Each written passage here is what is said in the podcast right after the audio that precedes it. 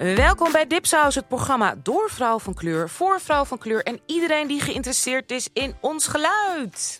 En we're in Open RSS en deze aflevering nummer 8 van seizoen 9 wordt opgenomen in Amsterdam. Niet vanuit drie verschillende locaties. We zijn bij elkaar in Amsterdam. Er is één iemand uh, in, uh, in Antwerpen. En daarmee spreken we straks met de samensteller van onze nieuwste Dipsaus pluimboek. De Goede Mama 13 visies van moeders van kleur met Naima El Maslawi. Nee, Naima El Maslahi. Ja, ja, mijn sissy, my big sister. Maar eerst is mijn naam Mariam El Maslahi. En wat mij de afgelopen week heeft bezig gehouden is reality TV. En dat is een goede oude makeover tv-show. Gewoon lekker à la jaren negentig. Je krijgt een haircut, je krijgt een nieuw huis. Je krijgt een motivational speech. En dat is Queer Eye. Dat zijn vijf um, ja, queer mannen die dan mensen opzoeken en dan geven ze een volledige make-over. Echt op ze slijm Amerikaans van it is not you who is creating the problems it's the opportunity to go lift you up to the moon to reach the sun weet je wel van die niet zeggende motivatiedingen en dan ben je wel weer aan het eind van de aflevering aan het, uh, aan het huilen. huilen. En, en Anousha en ik zijn het toevallig weer aan het kijken want Anousha is mijn reality tv uh, maatje en Ja. peer educator inspirator en um, het is weer echt een heel leuk seizoen geworden. Um, dus voor de luisteraars die niet weten wat het is. Dus je hebt Tan, uh, die, die doet um, fashion. Dus dan krijg je de kleding mee over. Je krijgt Bobby, die, die moet binnen vier dagen een heel interior design doen. Je hebt Jonathan, die doet beauty. Dus uh, haar, skincare en occasional... Ja, vieze knieën scrubben. Ja, daar gaan we het echt zo Oh, over ja, hebben. oh. Mijn zus zou dit ook helemaal niet trekken als ze dat zouden zien. En dan heb je nog Karamo, die doet culture. Daar hebben ze maar... maar de, Vind van, ik zo raar. Waarom? Ik zit elke ke- keer, als Ja. ik dan naar de uitzending kijk, zit ik- dan alleen te denken, ja, dat moet toch anders heten? Dan heb ik, ik heb letterlijk gewoon een, een, ik wil gewoon mijn lijst sturen met allemaal leuke andere eh, opties. Maar met name dacht ik, noem het dan op zijn minst psychology. ja, Dacht ik, dat is de breedte. of coach. Ja, maar coaching kan dan ook over je carrière. Maar wat hij doet is echt psychologie. En misschien Ja. is hij geen psycholoog. Maar wat hij doet is wel psychology. Ja, nee, 100 procent. Want je komt bij Karamo terecht en dan ehm, gaat, hij gaat hij echt met zijn vinger op de zere punt. Dan gaat hij echt zeggen van, oh, bijvoorbeeld Mary, die een revert is, heet Mariam. Ja. That's my name.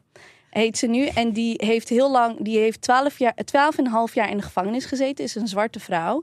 En die, ehm, die krijgt dus ook die makeover. En die heeft dus acht kinderen, waarvan één is overleden. Zeven, je- volgens mij. Maar nee. Zeven, waarvan één in ieder geval. geval, ja, ja. ze heeft veel kinderen, heel jong. En dan zegt hij: You didn't know how to give love to your children because you never knew love. En dan moet je gaan, dan moet je gewoon op Nee, ja, commando huilen. nobody zo. taught you how, How to, be- love. Ja, so you couldn't be a loving mother. En dan surprise, haar kinderen staan voor de deur. En dan oh, huilen allemaal. Is zo gehuild. En dan heb je nog Anthony en die doet koken. Vind ik het saaist. Ja, zo doodsaai hè? Gelukkig is hij, hij is heel lief en leuk. Hij praat alleen altijd een beetje zo alsof hij kauwgom is. Ik weet niet. Ja, Hij heeft iets Hij, raars. sli- hij, hij slist, volgens mij. Maar dat is hij dan heel bang voor. Volgens mij geeft zich er niet aan over. Dus praat hij heel weird. En hij is Polish. Volgens mij probeert hij heel Amerikaans te praten. Ah, Zoiets. terwijl hij is, is super knap en een liefie en heel lief. Heel lief, Hij ja. droomt ook heel vaak zo weg. Ja, ja, ja, ja. ja, ja. En dan, weet je, eh, en hij heeft altijd zo een paar stopwoordjes. Anyways. Maar het is echt heel leuk. Maar ik vind wel dat ze dit seizoen ze hebben, zitten een paar door tussen dat ik denk, zij verdienen die makeover Ze hebben elk, nee, ik zat, gewoon, ik zat gewoon heel hard zeggen. Elk seizoen zit er gewoon een soort witte hetero man in. Waarvan je denkt, joh, hoezo krijg jij een make-over? Ja. Je bent gewoon een luie lul. Die met een leuk huis en een leuke vrouw. En een leuk leven en Ja. goh, een baan. En zelfs geld op de bankrekening. Ja, Jij verdient geen make-over. Ja. Sorry. jij moet gewoon gaan Je stofzuigen. moet gewoon wat doen met je leven. En je knieën scrubben. Hij had Oh. zo... Zijn knieën waren gewoon, net als deze houten tafel, bruin, Ja. geel. Omdat er een laagje zat. Gewoon dode huidcellen vanaf zijn vijfde. Ja, ja, ja. ja. En dan 48. Ja, en dan probeert die Jonathan. Oh, eh, Oh. ja, Bice kijkt echt What the fuck? Hoe En, dan? eh, nee, maar die, die, die probeert dan met exfoliating cream en een loofah. Ja. Probeer, maar dat lukt Gaat niet. er aan zitten. Gaat het voor hem scrubben. Want die lul is te lui om dat zelf te doen. Maar dat lukt hem niet, want het is te hardnekkig. Moet het Ja. weken? Ja, Hij moet, drie uur hij, lang moet, weken. hij moet Dat drie uur lang weken. Hij moet zo'n Marokkaanse schuurspons. ja. Hij En dan moet, moet gewoon, gewoon- wonen in de hammam vijf jaar lang. Ja, en dan moet gewoon zijn, eh, gewoon, zodat hij bijna brandwonden krijgt. Ja. Er moeten acht lagen. En dan zie je Jonathan echt zo een beetje. Nee, die, die, kok, die houdt zijn kokhalzen in. Ja, die vindt ja. het echt heel vies. Ja, het is zo verschrikkelijk. Hij verdient het. verdient het niet. En dan vragen ze ook, want dan denk je, nou, maar wacht even hoor. Nu komt het soort psychologisch verhaal dat hij, weet ik veel, iets verschrikkelijks heeft meegemaakt als kind. Of in ieder geval, niet. weet ik veel, het oorlogsslachtoffer of iets. Of het leger heeft gezegd. Nee hoor, hij was een advocaat, nu heeft hij een deli. En ja, hij is een beetje ingekakt. Ja. Excuse me? En hij maakt geen tijd voor eh, Clara, een gorgeous. Hij heeft een prachtige vrouw. prachtige vrouw. Met smaak en met kleding. Die een topbaan heeft. Ze is directeur van iets. En, die, en dan neemt ze mee naar een Ja. hele belangrijke gala. Iets, weet ik veel, geld ophalen voor een organisatie. En dan komt hij gewoon met zijn pet achterstevoren en een short. Ja, met die vieze knieën. Stinkend naar die gore deli. Waar ze Isn't dus, he doing it on purpose because maybe she's successful?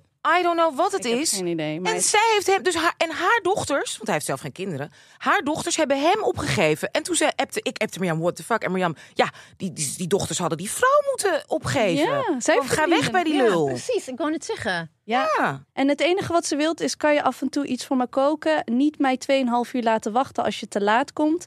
En can we just spend some time together? ja, en hij, ik ga mijn best doen. Ja. Hij zei niet eens ja, hij zei, ik ga mijn best doen. Ja, ja. En hij zei, ja, het is niet eh, dat ik je expres pijn doe of zo. Ja, maar ik heb wel wat geleerd hoor, deze week. En die krijgt een prachtig huis. Nou, En zijn huis was dat je dacht, dat je denkt van, joh, je bent gewoon lui. Dit is een prima huis. prachtig Even balkon. inrichten. Nee hoor, wordt helemaal voor hem gedaan. Ja, nee, het was echt... eh, nee, we waren er niet blij mee. Nee, ik was er niet blij. Maar dat zit, elk seizoen zit er zo'n man in. Ja, De ja. eerste aflevering begonnen ze, weet ik nog, met een witte man die soort bij het leger of politie zat. Dat was gewoon na Black Lives Matter en die dan een beetje zo van, ja, ik geloof dat ik zwarte mensen misschien toch wat meer een kans moet geven. Moest die arme Karamo met hem helemaal praten? Ramo is een Nou, zwarte man. Ik kon, nou, Ja, ja, ja. Heeft Kar ik, ik, vind- ik, ik denk dat Karamo...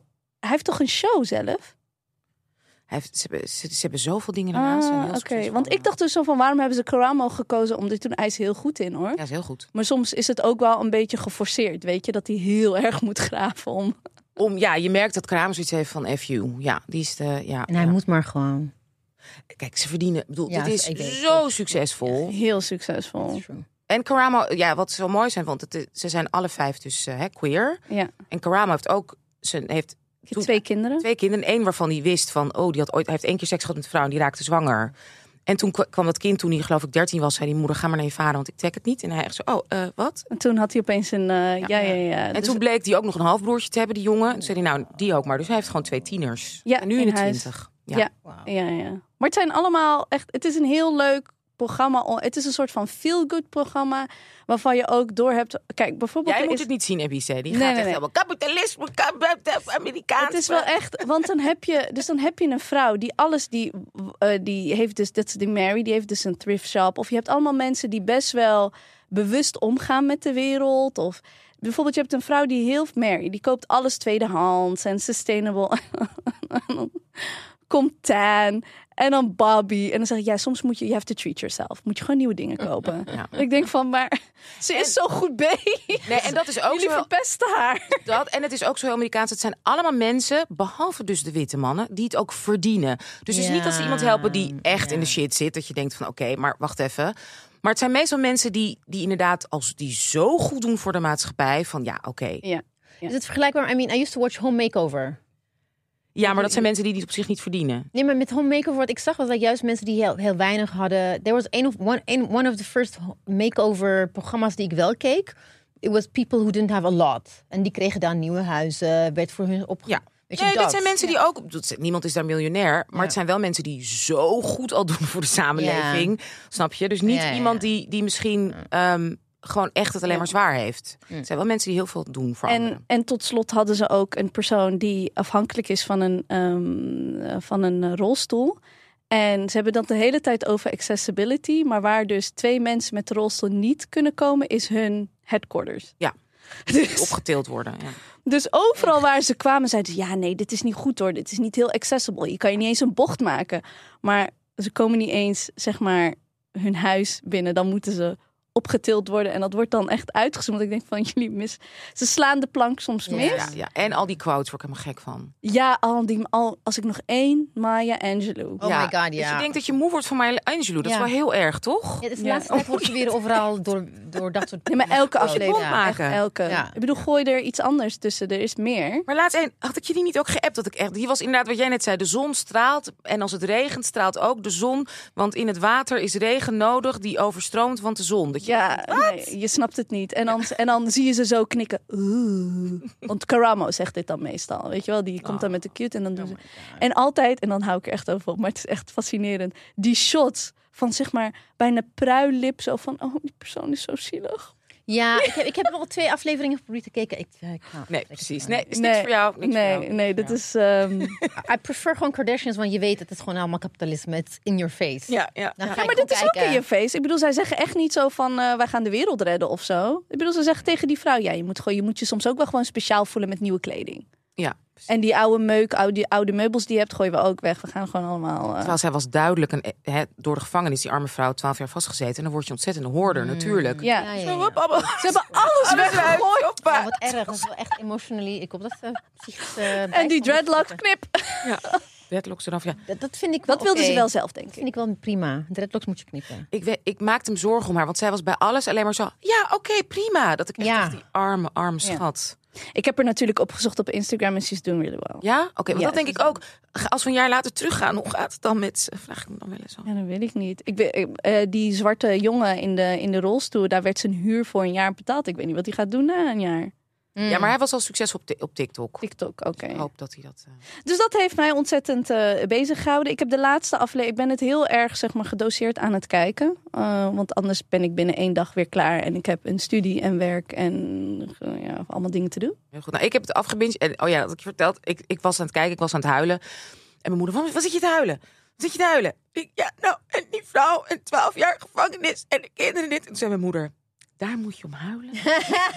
ik ben 90 en ik ga alleen dood. Want jij woont in Amerika, het land die die vrouw kapot heeft gemaakt. En het gaat niet beter worden met een leuk huis. En ik ga alleen dood, want jij woont in het land. Ga daar maar om huilen. en Embize knikt. She's right. En waar is de Sovjet-Unie? she's, she's my comic comrade. Ja, nee, ik heb ook eh, echt een paar. Ik, eh, ik huil niet snel en ik ben een beetje. Dus dat is best wel ingewikkeld, doet gewoon pijn. En ik heb zo echt zo'n foto gemaakt van mezelf. Waar traantjes. Zag je de traantjes zo'n Ja, beetje? ja. En die heb ik naar Anusha gestuurd. Ja. Van kijk, bewijs dat ik. eh, ik kan, ik kan Mag het ik wel. nu? Ja, duurde het te lang? Een meisje. Oh, Oké. meisje. Maar je bent niet aan de beurt. Oh, je Wel. bent wel aan de Ik ben beurt. wel aan de beurt. Over huilen gesproken. Mhm. Mijn naam is Ebisa Wakjira en wat mij de afgelopen weken eigenlijk eh, bezig heeft gehouden is eh, de eh, season series finale van Succession with Open Arms. Because wat ik heel apart vind is dat I watched this season. Ik, denk, ik vind dat dit het meest de beste seizoen is van alle vier. De, de, alle vier seizoenen. Maar usually when I am obsessed about a series, als een series afgelopen is, daarna denk ik van shit, wat nu? Nu denk ik van, oh, hè, het is eindelijk over. Ik wil gewoon nooit meer over Succession. Ik wil gewoon niet een andere aflevering van Succession zien. I just don't want to see these people ever again. Maar it was really, Wat vond je zo goed aan dit seizoen? really. I think the writing. Ik denk omdat ze wisten dat er gewoon een einde aankwam. En het is pas seizoen 4 en niet seizoen 6 of 7. They, de build-up naar de. Eh, niet eens naar de seizoensfinale, maar de penultimate eh, aflevering, eh, aflevering 9. It was so well done, so well set up. En dat was also mijn favoriet eh, aflevering. Was ook gewoon seizoen aflevering 9. Because I actually, ik schaam me, ik heb gewoon een traantje weggepinkt. I've never ever had any kind of emotional involvement with this people. None of them. Meestal kijk ik echt met afschuw en, en, en inderdaad humor. Maar ik was wel echt... I got, uh, when... uh, I knew he was to break down. Of course he broke down. What's his name? Um, Kendall. Nee, nee, nee, niet Kendall. Roy. Uh, eh, Roman, Roman. When he broke down. En ook zelfs later toen... Wanneer broke hij down? When, uh, hij moest speechen op de Bij de begrafenis. begrafenis van zijn vader. And you knew it was gonna happen. It Maar dat, just dat is toch de ene laatste aflevering? één, ja, de penultimate. Oh, en die ja, vond je het Die mooist? vond ik het mooist. Ah, oké, Die duidelijk. vond ik het ja. mooist, echt. En ehm, dat, ik vond dat best wel gewoon emotional. Ik, eh, was gewoon, toen toen ging, gingen mijn ogen gewoon tranen. Er was nog geen... It did not fall down. When Tom, achteraf bij de reception, went to... uh, what's his, her name? Shiv. En hij zei... I'm so tired, I can't anymore. En hij, hij zijn stem brak. Ik ging echt een traan, ging gewoon... I don't know, I don't know what was going on. Ik dacht van, what the fuck is going on with me? Ik vond het echt zo bizar. Oh. Ik vond het echt perfecte aflevering. Ik vond het echt gewoon zo, zo, zo well set up. Maar ook de, de vrouwen van eh, Logan Roy, die dan Vooraan helemaal vooraan ja. gingen zitten. Met de minnaressen erbij. Eh, toen de, de president-elect binnenkwam. De Lucas, de, de, de, de bad boy. Nee, ik vond het echt, ik, ik, ik was echt, I was obsessing. I don't know about you guys. Maar ik, en ik dacht van, hebben jullie het gezien? Hebben jullie het niet gezien? Ik heb het niet gezien, erover te pra- Ja. Ik vond het, wat vond je ervan? Nee, ik vind het ook briljant. Maar weet je wat het is eigenlijk wat jij zegt? De lat ligt zo hoog bij die serie. Ja, dat ik dat je denkt van, want als je dan gaat nadenken, ook gewoon, hè, nu ik ook produceer voor pro- productie value, dat is in welke kerk ze filmen en hoe ze het hebben gedaan. Ik kijk ook altijd daarna hoe hè, de breakdown, hoe ze met twee camera's en het dan live en filmen en weet ik veel. Dat je denkt van, nou, dat is ongelooflijk. Dit is, dit is, dit is, dit is inderdaad een van de zeven wereldwonderen, bij wijze van spreken, maar dan van productie. Ja. En dat, dat ben ik zo aan gewend al.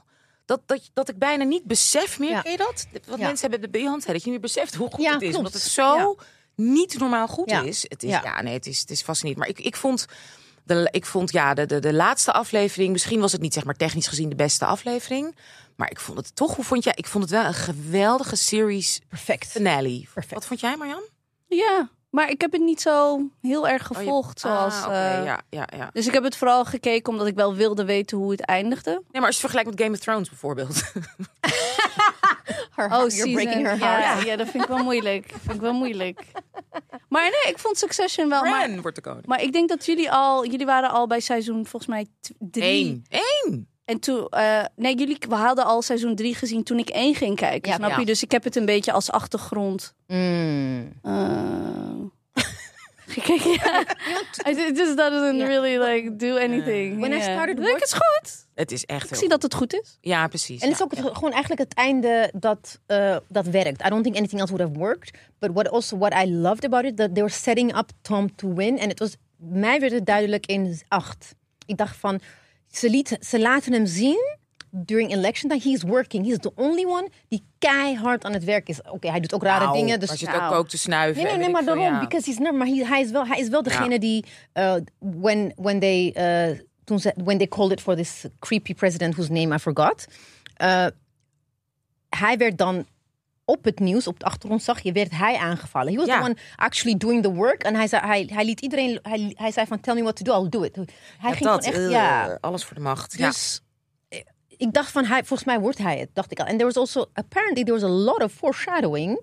And that was in his name, Wams Gans ja. schijnt dus een of andere het achternaam te zijn van een of andere eh baseball player die een triple play Ja. win something had Met gedaan. één keer of zo. Die Met één keer. één keer, weet ik veel, iets heel belangrijks had gewonnen. Ja. En, en is- somebody on, on TikTok ging hem al zeggen volgens mij wordt hij het.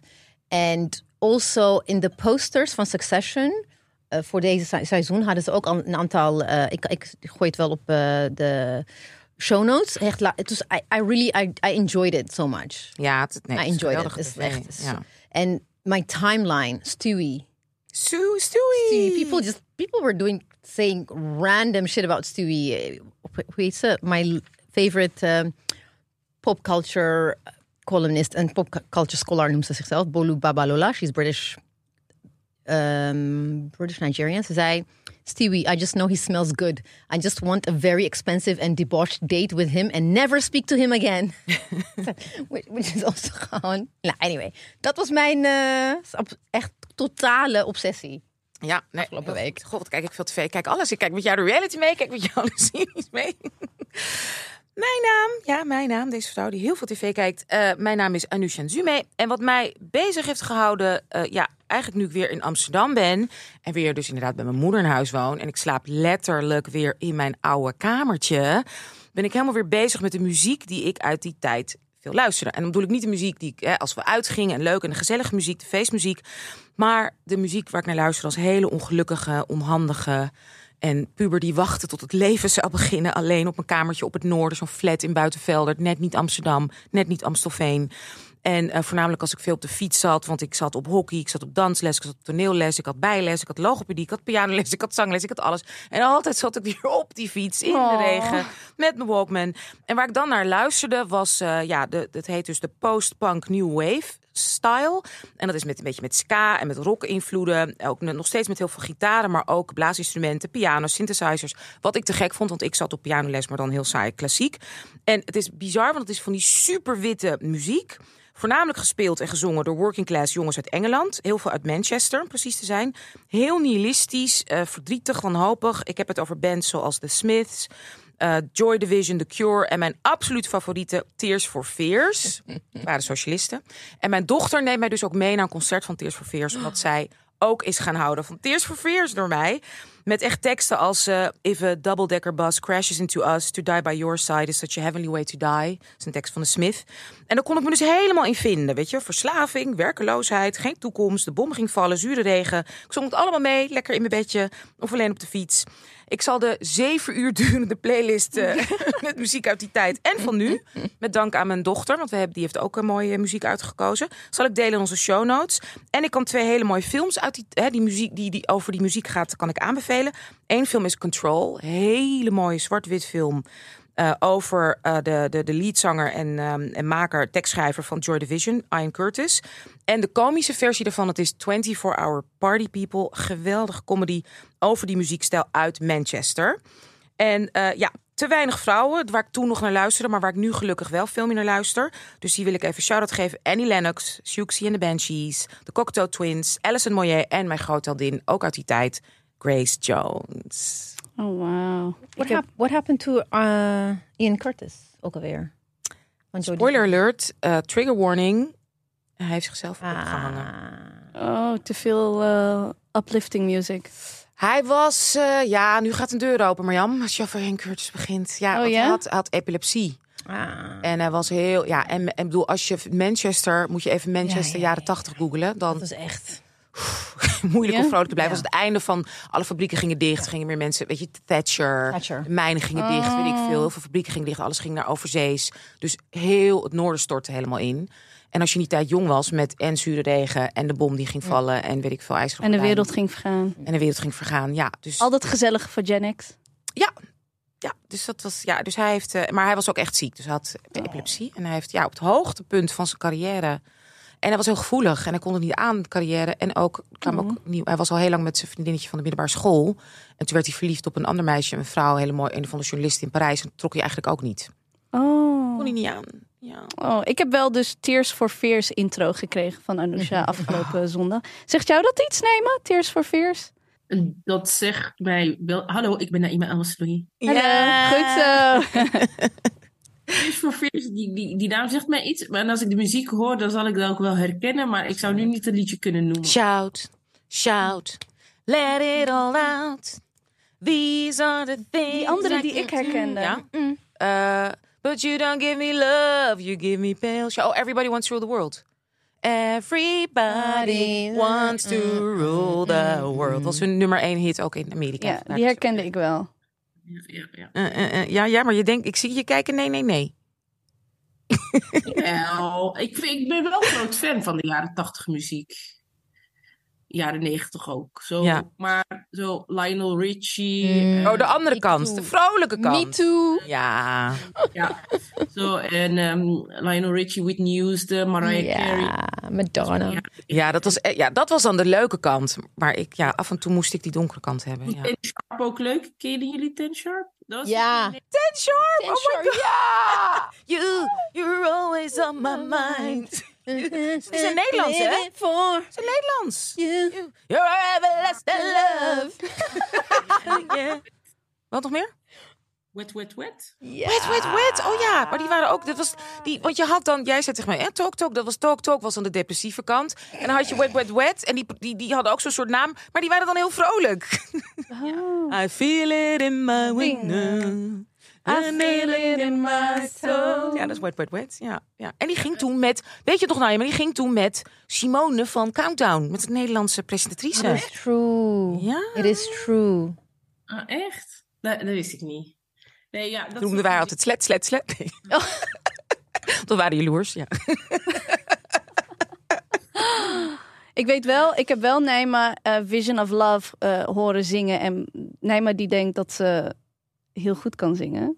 Maar ze haalde die noten niet, kan ik je vertellen. Oh, ja. Nou, maar die zijn ook, eh, hallo Mariah Carey, ja. Ik vind wel dat ik dichtbij kom. Ik heb dat met eh, dezezelfde oren heb ik dat eh, gehoord. Nou, gaan we ook een happy 90s playlist. eh, Yeah, I guess I, get, I guess dus die de what you call them the post-punk new wave is eigenlijk de voorloper van Radiohead en dat soort Ja, muziek. ja, daarna kwam Van Radio. Green Die was heel ja. Ik, ben- Ja. ik hou ook heel erg van Radiohead. Je had ook toch I'm de- a creep. ja, die staat ook in je playlist. Ja? Ik heb hem gezien. Heel ja. veel Radiohead. Nirvana. En met die met PJ Harvey, heb je die al geluisterd? Nee, nog niet. Oh. Maar ik ben I'm in a good mood. Ja, Precies. I'm in a good mood. En de- ja, de zon schijnt, het is lekker weer. Ik heb echt geprobeerd naar je playlist toen eh, op de weg terug. En toen dacht ik echt zo, mm, als het een beetje donkerder is, Ja. dan is het fijn. Ja. Zo richting het einde van de dag. Ja. Eh, maar vandaag zat ik in de auto en toen had ik het al moeilijk in de file. En toen dacht ik, nou, ik doe wel gewoon aan voor beats. Nee, dat moet je niet, want er zitten echt, echt teksten tussen. Dat je, Ja, ja, moet je uitkijken. ja. Of misschien Er was één, toen dacht ik wel van, oh, die is, die is eh, ook in de jaren negentig, een beetje met zo'n beatje. Toen dacht ik, god, maar waarom heb ik die nou op Depressivo? Op mijn- Hè, zo heet mijn speellijst, sorry hoor, Trigger Warning Depressivo, heet de speellijst. Muzieklijst, even kijken. Ik even tekst kijken. Oh, daarom, gaat over school shootings. Oké. Oh. En dan op een beat, ja, ja, van run, run, run for the gun, gun, gun.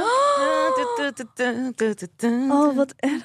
Is, ik heb heel veel van Ja, die jaren 80 muziek die ik niet zelf graag luister because it was depressing, maar because the beats were upbeat. Ze zijn ja, uptempo muziek. Dus ik luisterde mee, ik ken de refrein, maar ik weet niet waar ze het over hebben. How does it feel to treat me like you do?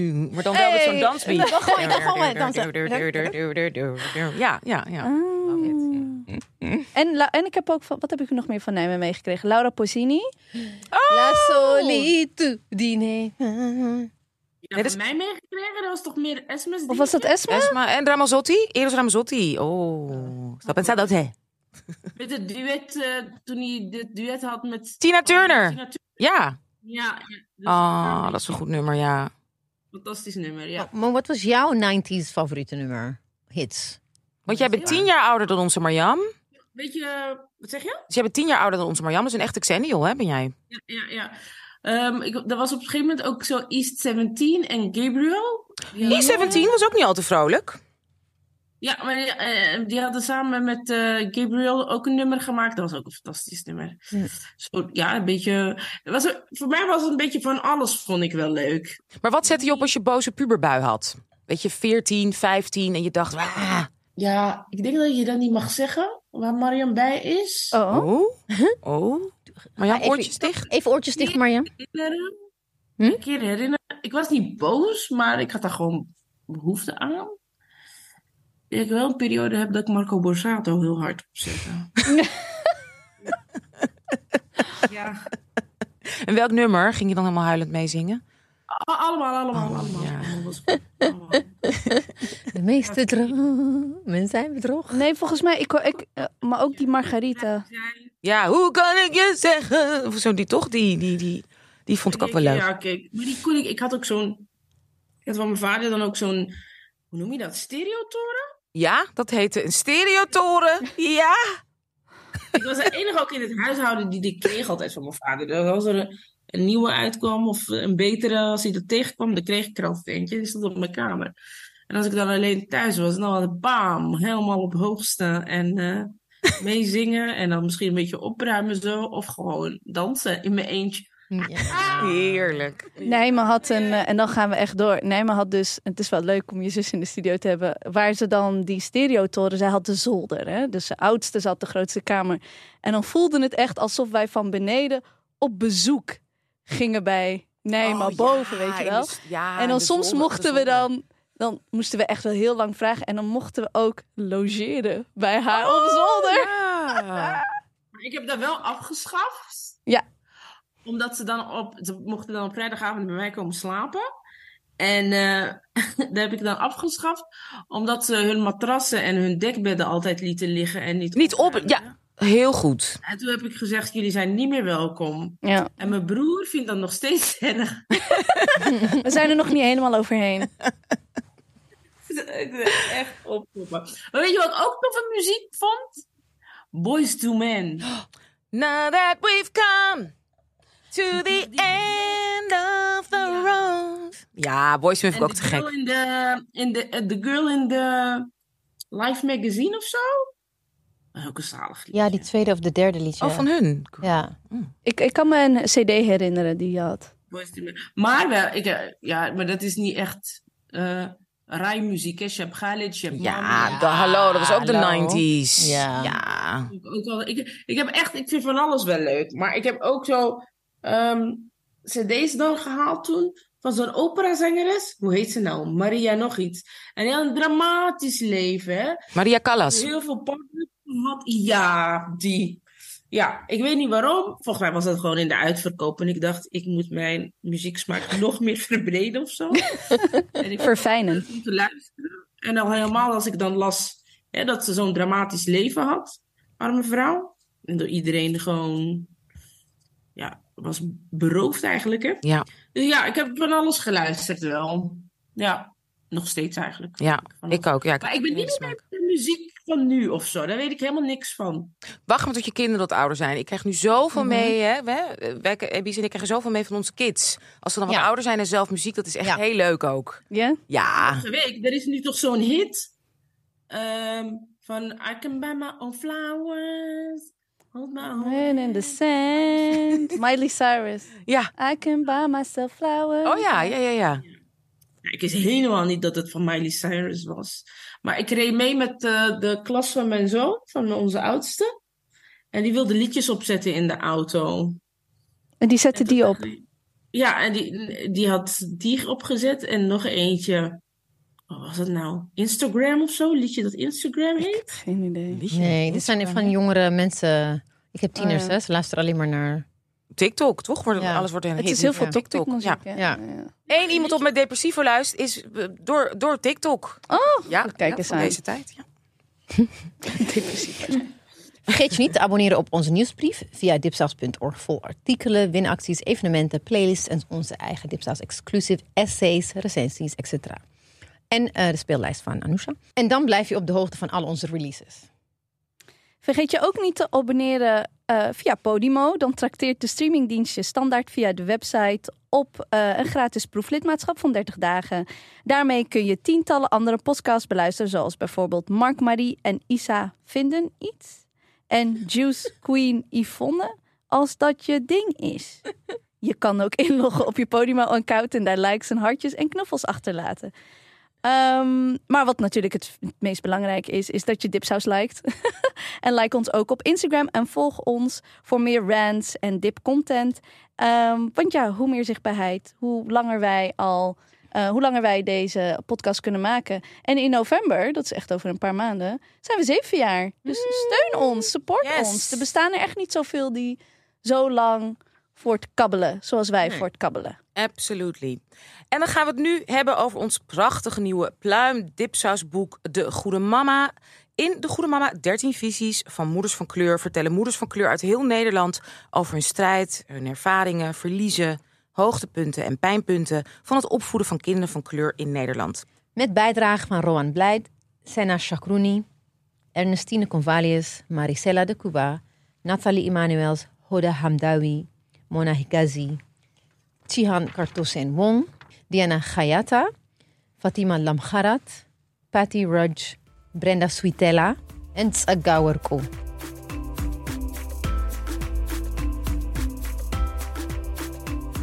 En wij gaan nu in gesprek, jullie hebben er al gehoord, met de samensteller van het boek. Dat is Naima El Maslouche. Ze is journalist, schrijver, woont sinds 2012 met haar gezin in Antwerpen. Waar ze in een centrum werkt dat zich richt op kwetsbare vrouwen met een migrantenachtergrond. En ze is ook, zoals we jullie ook al hebben gehoord, de grote zus van onze eigen Mariam. Welkom Naima, nog een keer. Daverend applaus. Yay! Naima, Yes. Het boek is er, eindelijk. Het, het is echt. Je hebt het vastgehouden, je hebt eraan gesnuffeld. ge- You know, you did everything. How does it feel? Oeh, ehm, als naar, de, naar de release toe, zeg maar. eh, dan, ik heb daar wel, dat was allemaal een roes beetje, zo Mm. echt zo'n brain fog. Hè? En dan, als het eh, in de winkels lag, dan heb ik echt wel een paar dagen nodig gehad om te landen, zo. Snap je? Met weer beide be- voetjes op de grond te komen. En ik dacht, komt er nou echt dat boek uitkomt? Of is er iets anders aan de hand? Maar als ik dan landde, toen dacht ik, ja, dat komt dus wel door het boek, hè. En ja, de, de spanning er naartoe was, was een beetje zo opgebouwd. En, eh, ehm, ik ben blij en trots. En het is ook ehm, unreal of zo. Hè? Mensen zeggen, oh, het goed. En mijn collega's zijn ook allemaal zo trots en blij. En Ja. heel veel mensen die ik ken hebben het ook al besteld. En ja, dus het is echt zo een beetje ongelooflijk. Het is ook echt wel een droom die uitkomt voor mij. Hè? Want ik wilde, ja, dit is gewoon, mm, dit is wat ik graag wilde. Mm. Dus eh, ja, ik ben heel blij en heel trots. En hoe was het eigenlijk ook eh, om afgelopen zaterdag, eh 3 juni, hebben wij dus met de meeste moeders die hieraan ge- meegewerkt hebben, hebben het samengevierd. Hoe was het ook om echt de mensen die je, heel veel mensen kende je ook echt gewoon niet persoonlijk. How was it to be with everyone? Dat, dat, dat vroeg ik me ook gewoon af.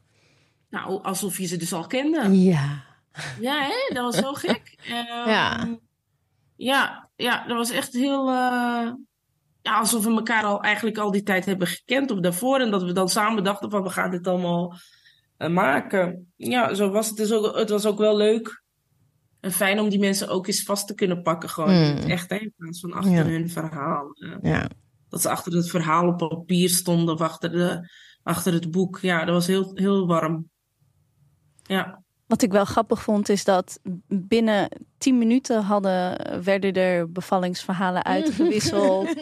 Wat zei jouw psycholoog tegen jou? En oh nee, ik was binnen zo snel klaar. En eh, dat vond ik wel echt. Maar ook binnen, eh, echt met Maricella bijvoorbeeld. Binnen, denk ik, 10 minuten of zo werd er van alles eh, gedeeld. En die had haar dochter mee. Oh ja, die heeft er ook vijf hoor. Ja, ja, ja. En dan zo ging dat gewoon heel natuurlijk. Ja, maar dat is ook denk ik. ehm, dat zijn de verhalen die ons ook. eh, hoe zeg je dat? Die ons verbinden of zo. Ja. Die- Mm. Zo, het cement of het lijm tussen al die mama's, zo zeg maar. Hè? Dat is.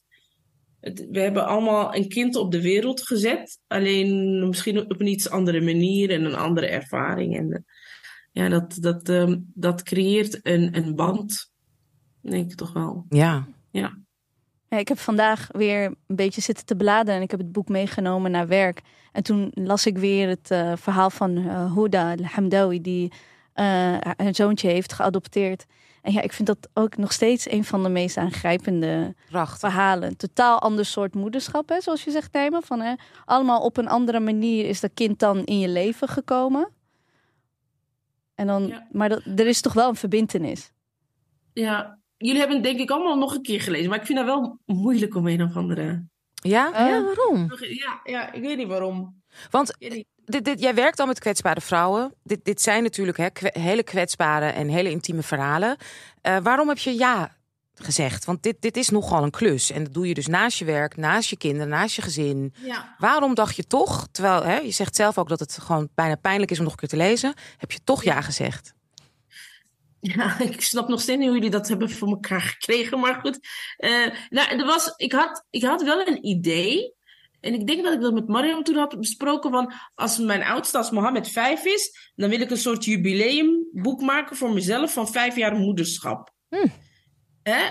Maar ja, dan moet ik me wel heel kwetsbaar opstellen. Hè? En we, heb ik zaterdag dan ook gezegd... we leven wel in een tijd waar alles ja, gewoon op straat ligt, op het internet. En waar je eigenlijk heel, heel snel, heel hard wordt aangepakt voor iets waar een ander eigenlijk niks mee te maken heeft. Je wilt gewoon een verhaal delen om anderen te inspireren of om anderen eh, te helpen als ze ergens mee zitten.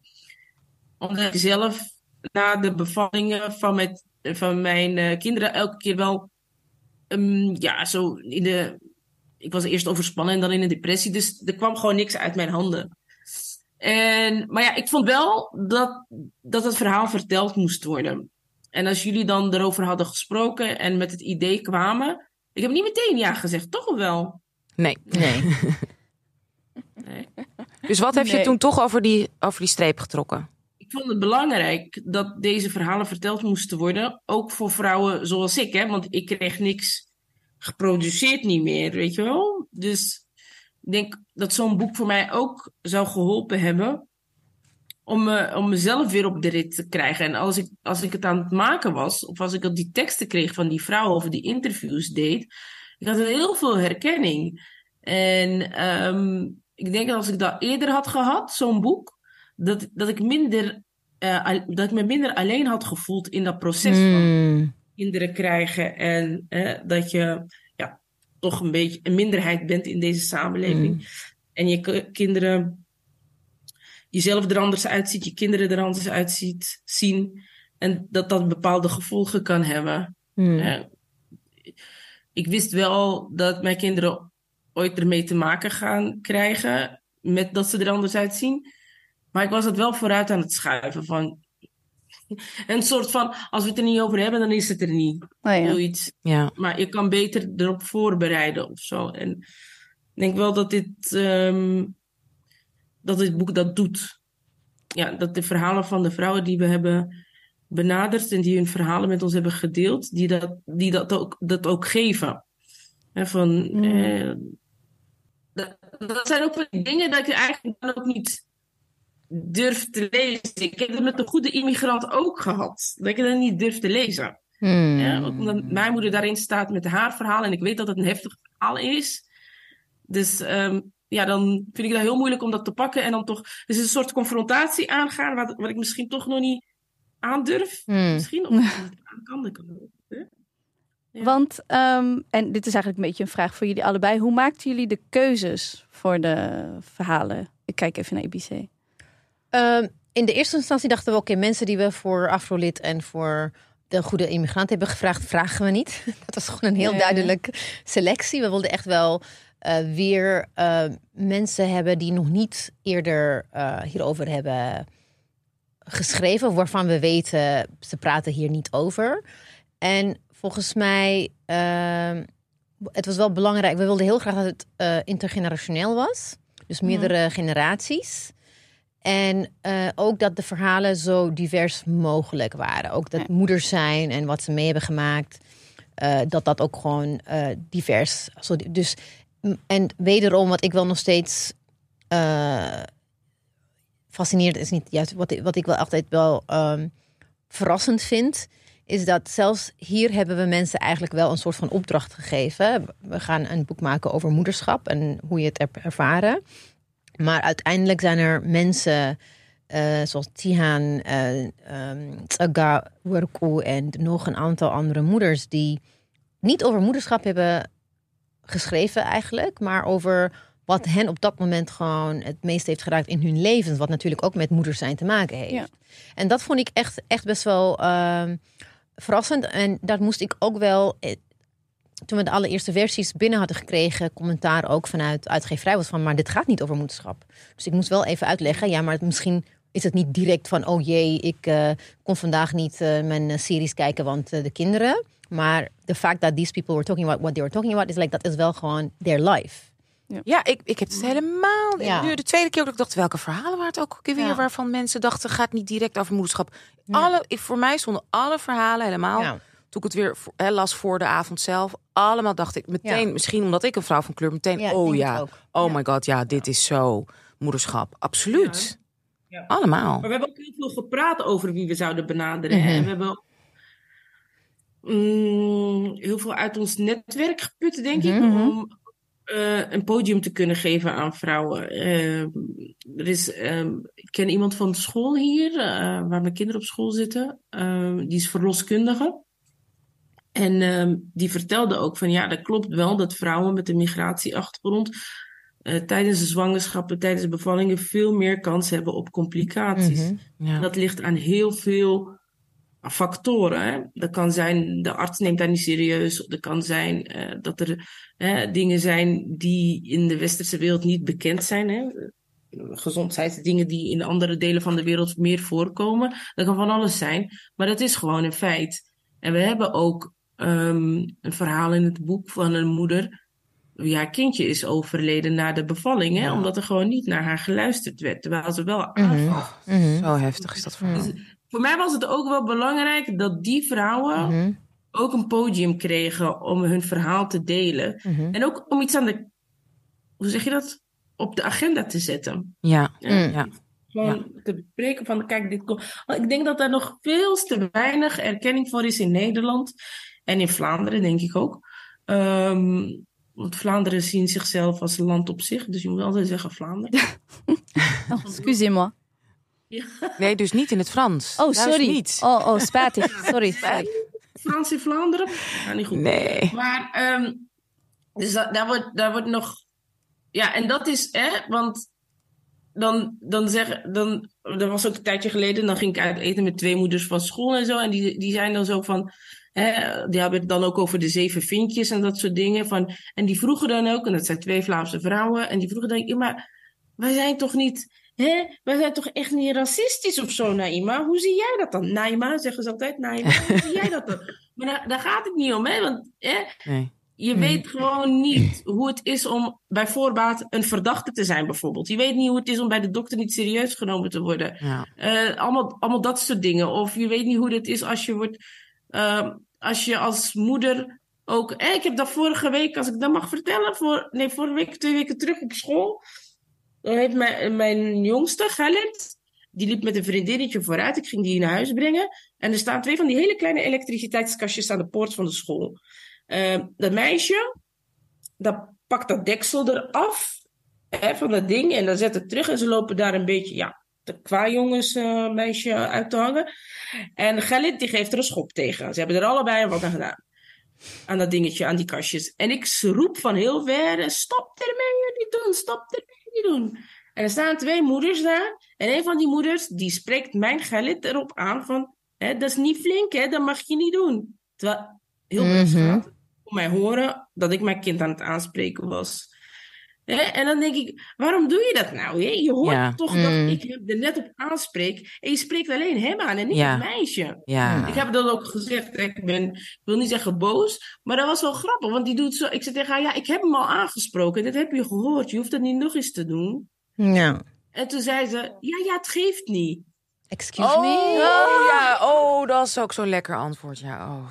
Zo'n klassieker. Ja, ja, Nou ja. ja, en, ik, en ik voelde het naar mijn hoofd stijgen. En ik dacht, nee, ik heb hem al aangesproken. Als ik er niet bij was, dan vond ik het wel oké als je er wat van zei. Maar ik heb hem al aangesproken en dat heb je gehoord en dat is voldoende. Hm. Ja, en dan, en dan zei ze niks meer. Maar ze kwam de volgende dag wel nog even sorry zeggen. Oh, dan zeg ik ook niet meer, geeft niet. Weet je? En dan heb ik echt het gevoel van... Dat is echt... En dat is nog wel eens gebeurd, hè. En dan denk ik echt van... Neem jij, denk jij nou dat ik mijn kind niet kan opvoeden of zo? Omdat ik er zo uitzie? Of omdat ik niet westers ben of zo? Of Marokkaanse jongens zijn zo eh, agressief Ja. en eh, die spelen zo hard. Die moet je echt flink goed aanpakken. En dat is precies wat... Ja, dat is precies wat die andere moeder tijdens het uit eten dan... Nooit gaat vatten, nooit gaat begrijpen, hè. Nee. Hoe dat dat er is, hè. Maar ja, goed. Ja. Ja, dus daarom is de goede mama zo belangrijk dat we dat hebben gemaakt. Prachtig.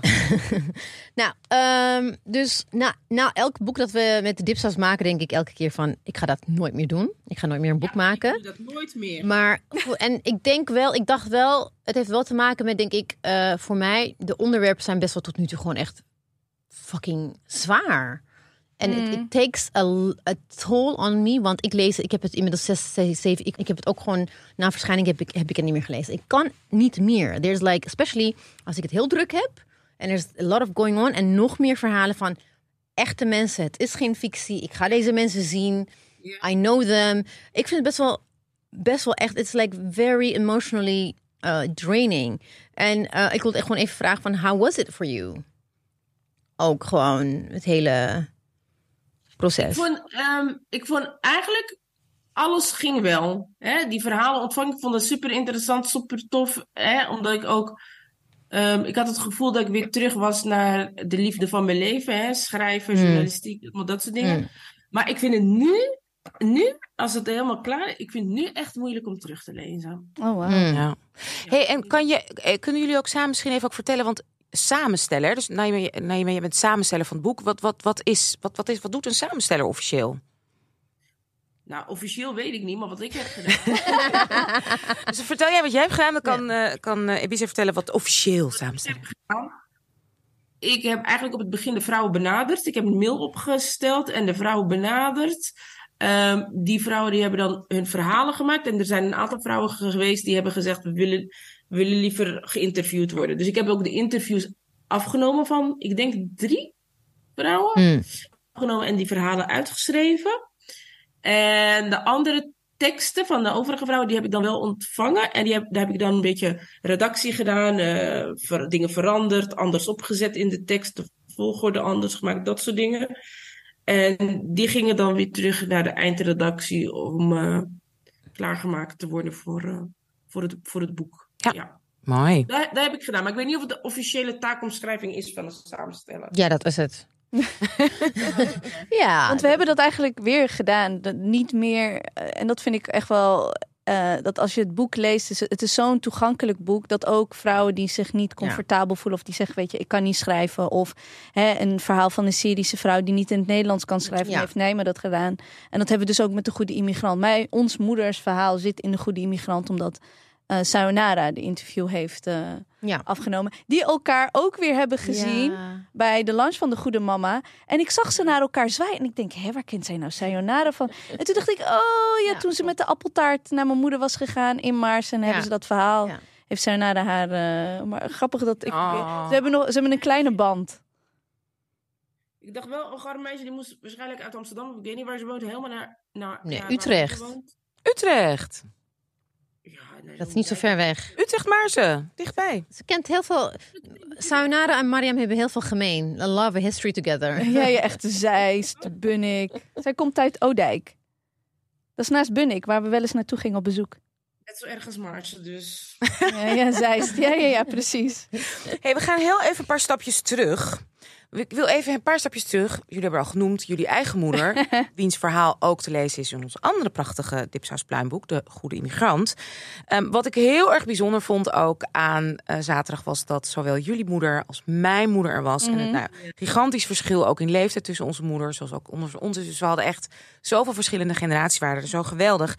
En ja, ik heb relatief gezien een oude moeder. Hè. Mijn moeder was ehm, eh, 36 toen ze mij kreeg. En jullie hebben natuurlijk relatief een hele jonge moeder. Ze was 16 toen en Naima werd geboren en 26 toen, tien jaar later, Miami kwam. Ehm, hoe, hoe heb jij, want ik weet nog heel goed hoe ik het vond, ook maatschappelijk, dat mijn moeder, quote-unquote, al zo oud was. Ik, ik voelde dat als kind. Dat ik het, niet dat ik het zag, want ik vond mijn moeder prachtig, maar dat ik bang was om haar leeftijd te zeggen, dat het voor mij altijd heel erg zo'n zo'n dingetje was. Heb ik nu helemaal niet, ik ben super trots. Ja, ja, maar zeker als kind op de, la, de basisschool was het echt nog zo van, oh, oh, oh. Ik zat op zo'n hele truttige Amstelveense school hoor, moet ik zeggen. Eh, maar hoe, hoe, hoe heb jij jou, als je nu terugdenkt, helemaal... Ik ben benieuwd, hoe vond je toen en hoe kijk je nu zelf met de zorg en je eigen leven terug nu naar jou, jou, jouw mama? Naima. Vroeger vond ik dat wel stoer of zo. Want eh, als mensen haar zagen met mij of zo, dan wel, oh, je hebt een jonge moeder. En dat gebeurt nog steeds, hè. Of, of, heel vaak deze, oh, jouw moeder ziet er beter uit dan jij. Of zussen. Of jullie zijn zussen. Ja, ja, ja. de- Dat hoor ik ook. Ik vond dat vroeger wel heel tof als mensen zeiden, oh, je hebt een hele, een hele jonge moeder. Ik weet niet waarom. Ik stond er niet echt bij stil, maar ik vond dat heel leuk als mensen dat zeiden. Ja. Maar hoe ouder ik werd, en nu al helemaal, dan denk je, dat is natuurlijk idioot, hè, dat je een meisje van 15, 16 in zo'n situatie zet eigenlijk, hè. Want ze heeft er niet voor gekozen. Ehm, dus dat is, niet, dat is niet helemaal gezond, niet voor mijn moeder, maar ook niet voor haar kinderen. Zij, zij was daar gewoon te jong voor, zij, zij kon dat niet. Ja, mijn moeder zei dan altijd van, ze hebben mij ontnomen om liefde te voelen voor mijn kind. En ja, ja, en dan dacht ik, en als ze dat zegt, dan word je wel even zelf zo van, ja, heel humble, zeg maar. En denk ja, sorry dat ik die vervelende dingen over jou denk. Want ik spreek daar eigenlijk, probeer dat een beetje subtiel aan uit te spreken zo. Maar ja, zij zegt, zij heeft wel vaak gezegd, als ik veel ouder was, ik was al eind 20 of begin 30 zelfs. Ja, ze hebben mij ontnomen om liefde te voelen voor mijn kind. Wauw. Ja. Hoe is ze nu als oma? Oh, jong. Echt, ja. Oh, dat is echt van. Ik ken nog iemand die heeft een moeder die dan oma is van haar kinderen. En dat is van als zij. Die komt één keer in de week bij hun oppassen. En als zij thuis komt, de moeder zelf. Dan moet ze haar hele huis opnieuw opruimen. Nou, dat is mijn moeder ook van. Speel maar met alles, dat mag allemaal. En Ja. doe maar. En ik hou van jullie. En Hamma die slaapt gewoon standaard bij haar. Ze slapen al acht jaar samen. Oh. Als ze bij oma zijn. Ja, dan moet opa ergens anders slapen, want dan slaapt Mohammed naast oma. Oh, wat Ja. hier. Dus, dus dat is wel fijn. Ja, dat nu kan ze die liefde helemaal, die ze natuurlijk voelde voor jullie, voor iedereen, maar nu kan ze dat kan ze helemaal van genieten. Ja, oeh, super. Dat is haar alle. Dat, de, ja, ik hoef niet alleen te komen, hè? Dus waar, is de, waar zijn de kinderen? Oh. Oh, wij waren wel echt zo vroeger. Er kwam ze met twee maxicosies van de tweeling en een hobbelend Hamma. En dan zeiden, vergaten we wel eens hooi te zeggen tegen Nijmen. Oh, want er kon iedereen, iedereen kon één kind pakken, want er was genoeg. En ook al, ook al kwam ze laat aan, sliepen ze. Nou, ik kan me nog herinneren dat papa een keer echt zo had. Toen wel veel last van zijn rug. Gewoon op zijn knieën. Gewoon Gellit van zes kilo zo oppakken van. En paardjes spelen. Ik zei, pa, je had toch last van je rug? nee, dat is. Ah, nou, whatever. Ja, of, of mijn Heerlijk. Ja, Oh, nou, ja. ja. Ja, is er iets wat je nog kan herinneren?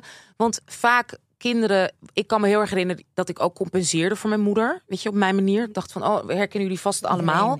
Iedere, tiener doet Toch, dat. iedere Ja. tiener, maar ook als kind al dat je zo. Ik had ook zorgen om mijn moeder, want je moeder, het is gewoon je verbindenis met het leven, met liefde, met alles. Zijn er dingen die je kan herinneren van die jij als klein kind of zo, dat je dacht van, oh, maar dan moet ik mama dit of oh nee, maar mama dat of dat. Want dat had en, en denk ik ook helemaal met de migrantenmoeder had ik het ook heel erg. Dus mijn moeder in een winkel, dat ik altijd Ja. mijn moeder al van tevoren ging zeggen voordat de winkel ging, mam. Ik doe wel het woord. Dit, wilde ik niet dat zij met accent dan tekeer ging, weet je wel. Of de, ja, zijn er dingen die jij, dat je dacht, oh, dat moet ik even voor de overnemen of dat gaan we. Nou, ik zorgde wel altijd, dat was vooral op de middelbare school. Ik zorgde wel altijd als ik, van, als ik uit was, ik ging nooit naar het winkelcentrum of zo. Ik ging wel direct naar huis, want mijn moeder was thuis. En ze ook hel- helpen in het huishouden op een hele jonge leeftijd. Uit mezelf, die vroeg daar niet, hè. Ehm, dat soort dingen, dit- ja, dit soort dingen. En eh, ik probeerde wel zoveel mogelijk uit haar handen te nemen, denk ik, of zo. Mm. Ja, Ik wilde er ook wel gewoon zijn. Ik ging niet. Ik, eh, eh, heb ik eigenlijk nog steeds. dat is zo raar. Maar ik heb dat. Als ik op bezoek ben. Ik spreek bijna nooit af met vriendinnen. Want dan denk ik, ja, maar ik ben. Ja, dan vindt mijn moeder niet leuk of zo. Dan ben ik hier en dan ben ik weg of zoiets. En dan. ja, nee, ik vind, het- ik vind dat heel moeilijk. Maar als. als ja, als jong meisje dan ja, ging direct naar huis, eh, helpen met alles. eh, in het, vooral veel gedaan in het huishouden. Hmm. In mijn beleving. Ik weet niet hoe zij, zij dat heeft gezien. Ehm, als ik nog geen studentenjob had of geen studentenbaantje op zaterdag, ook poetsen van boven tot beneden. samen met mama poetsen. Oh, ik kan me niet voorstellen. Strijken Ja. gewoon. Ja, je wil. Maar eh, jullie schelen tien jaar, Mhm. jij en eh Naima. Uh, hoe ervaar jij jou, uh, I mean, how do, how do you remember your mom when you were her age, when you were like a teenager? Stond je ook te poetsen? Ik stond zeker niet te poetsen. Nee, ik stond niet te poetsen. Nee, nee, nee, nee. En ik kreeg een eh, lunchboxje van Nijma soms mee. En Nijma nam me mee naar de bios. En ik mocht boeken uitkiezen voor de vakantie. Dan gingen we naar de Slechte aan de Oude Gracht in Utrecht. En naar de klokkenluider van de Notre-Dame. En dan voordat de film was begonnen vroeg ik al Nijma, krijg ik ook de video? Of dan gingen we naar de Gamma en dan kreeg ik een hele mooie gele horloge. Ehm, hoe ik mijn moeder heb ervaren is wel een, een strenge moeder. Uh, dus als, als ik wat kattenkwaad... Of, nou, ik had vooral een grote mond. Dan was zij niet per se dat ze zei... Oh, nou, dat maakt niet uit of zo. Nee, dan ging ze echt naar school en dan zei ze van... eh, nou, ga maar sorry zeggen. En dan wilde ik eigenlijk geen sorry zeggen. Want, uh, dus dat soort dingen. Um, dus ik denk wel dat mijn moeder... Hè, toen was ze... Nou, ik, hoe oud was ik dan? Dan was ik misschien tien. Dan was zij al 36. Uh, en dan durfde ze denk ik ook meer om naar die school te stappen. En, en toen ik um, uh, ondergeadviseerd werd in groep 8, is zij wel iemand die is geweest. Nee, mijn dochter gaat ook naar dezelfde middelbare school als mijn andere kinderen. Um, uh, dus dat had ze al wel veel meer, denk ik, mee. Ik denk, maar ik weet niet of dat ook hetzelfde was voor, voor, voor Nijmen. Maar ik denk, ik had wel. Maar ik had ook een moeder die me veel meer liet of zo. Um, ik heb niet echt zo gehad dat ze echt zo op mijn nek zat of zo. Omdat ik een na laatkomertje was. Ja, ja. Of zo. Ze liet me maar gewoon, weet je, als ik video wilde kijken, ging Bellen en Beest kijken. Dus ik zat ook heel erg in mijn eigen bubbel. Ik was een beetje een dromerig, een dromerig kind. En ze liet ja, dat gewoon een beetje. Gaan, dat, dat konden wij ook wel. Wij mochten best wel ons plan trekken. Maar ze was bij jou denk ik wel bewuster moeder of zo, hè? Ja, ik denk het wel. Ja, ja. Op dan Pedagogisch gezien. Mm. Bij ons was het meer zo, ik zorg voor jou en that's, that, that's it. Hè? Zo klinkt het bruut. eh. Ik zorg dat je schone kleren hebt, dat je eh, warme avondeten hebt en zodat je naar school, tijd, op tijd op school bent. Dat allemaal wel, maar met Mariam ging ze scheetjes laten onder het dekbed. Ja, ja, ja, ja, ja, klopt. Ja, ja, ja. Met jullie niet, nee. Oh. Ja, ja. Minder, veel minder. Ja, veel minder. Of, eh, eh, kijk, als ik acht, negen, tien jaar werd, hè, vlak voordat Miriam was geboren, kwam dat, er wel, kwam dat wel meer, ietsje meer zo. Maar ik denk dat ze met Mariam echt bewust, bewuster ehm, in haar moederrol Mm. Was gekropen. Ja. Ja, Ja. Hey. er ook van genoot. Van kon genieten, precies. Mm. Nou, en Elise, ik ben ook zo benieuwd hoe het voor jou was. Want jouw moeder was wel... Ze 26 toen ze mijn broer kreeg. En er zit an- anderhalf jaar verschil tussen. Ja, dus jonge moeder, maar zeg maar Ja. gewoon quote de klassieke, zeg maar, hè, wat we zien maatschappelijk als eh, de klassieke leeftijd, een beetje. Maar jouw moeder had natuurlijk ook, was, hoe heb jij, want je, jouw moeder, eerst, jullie woonden natuurlijk in een niet makkelijk land, hè, Ethiopië, achter het ijsgordijn, vader was er niet. Wat bedoel je? It was paradise. En daarna ook nog eens op je hè, puberteit, zo'n verhuizing, opeens bam, en niet alleen naar Nederland. En oh, daar is je vader ook. Hoe, hoe, hoe heb jij, was jouw moeder ook een eh, scheetjes laten lachen, met elkaar spelen? Of was ze gewoon bezig, ja, hoe... hoe Keeping hoe it alive. keeping it alive. Yeah, the thing is, there's a there's a weird disconnect. Ten eerste, I mean, we, we lived in Wakanda. En ineens moest ik naar Amerika komen. I'm kidding, sorry. Uh, maar kijk, mijn mom, voor, voor de 70s begrippen, was mijn moeder gewoon een laatmoeder. In de jaren 70 in Ethiopië. Hoezo ben je Ah, niet... precies. Hoezo heb je niet op je 26e al drie kinderen gebaard? Ja, ja, precies. Was laat. Snap je? juist. After she studies, she- nadat ze gestudeerd had, moest ze gelijk trouwen en gelijk eh, kinderen. Ze wilde niet. Mijn vader wilde wel. Van like, nee, ga jij maar rondreizen de wereld over. Ik ga gewoon even lekker werken. Dus ze wilde gewoon niet meteen kinderen krijgen. En when she had me, de eerste 14 jaar was ik natuurlijk in Ethiopië. En mijn moeder was heel erg. Mijn vader had moest, vluchten. So she was e- effectively a single mom. Maar mijn moeder was echt gewoon heel liberaal, wereld, joyful onder. Dus dat, dat, daarom hou ik niet van depressieve muziek. I mean, we lived in een dictatuur. Waar, I mean, de befaamde hunger, Ethiopian hunger, dat is wa- waaronder ik in de 80s. Ik, we lived in that kind of situation. And my mom did make do with what she had. Dus eh, we zijn christelijk opvoed, dus we gingen wel naar kerk, familie, vrienden, with whatever money was available at that moment. She did her best, maar she was, ze was wel gewoon vrolijk. En I, did, I do know now, I realize, dat ze heel veel van haar angsten voor ons ver- verborgen heeft gehouden. Ja, Dus dat heeft ze heel goed gedaan. nou. She did really well. Eh, wat ik wel... Je bedoelt dat toen je opgroeide, dus je was eh 9, 10, had je Ja. niet echt door, oh, eigenlijk is mijn moeder petrified. Nee, Ja. had ik niet door. Ik heb Ik weet niet wat er gebeurde. Mijn Ja. vader is er niet, maar Ja. dat voelde je niet. We hebben het gewoon thuis, leuk. Ik Ja. heb mijn katten, Ja. ik heb... Ja. eh, Nee, maar ook omdat ehm, mijn vader was een politieke vluchteling, dus ze was altijd bang, they're gonna come and get me. eh, Dat was gewoon een... Wauw. Want haar broers eh, waren op, opgepakt geweest en zijn allemaal gevlucht. Ze heeft heel veel neven en nichten die, die opgepakt werden, die wel in ehm, prison belanden en nooit meer wat van gehoord. Met andere woorden, they, they passed away, but we don't know. We've never been told officially that they're dead. Ja. Uncles, dus weet je, het is, het is allemaal een politiek bewust... Mijn moeder komt uit een politiek bewust eh, nest, dus she lived under constant fear. And she still made it to a certain extent gewoon, weet je, dus ik heb gewoon heel veel dingen niet meegekregen. Van een fijne jeugd. Onder, achteraf ja. Denk van, what the what? En dat is pas toen ik echt zelf moeder werd, begon ik heel veel dingen op te dagen. Dat ik ook heel veel, ook van haar ehm, eh, angsten en, en, en, en, en, en ehm, echt heel veel van die paniekerige dingen heb ik van mijn moeder gekregen. Maar ik, wat ik wel echt heel erg verdrietig vond om te zien en niet snapte, was when she came to the Netherlands, ineens this vivacious, outgoing, eh, in de bloei van haar leven, zoals mijn leeftijd toen ze naar Nederland kwam. Ze was eh, 44, 45 toen ze naar Nederland kwam. This person who had everything going for her, even if we didn't have a lot of money, ze kwam hier. Ze, ze, ze stelde niks voor. Oh, dat is heftig, hè? Ja. Ze stelde niks. Ja, Ze ja. kende de taal niet. She didn't have the network. Ja. She couldn't really get a job.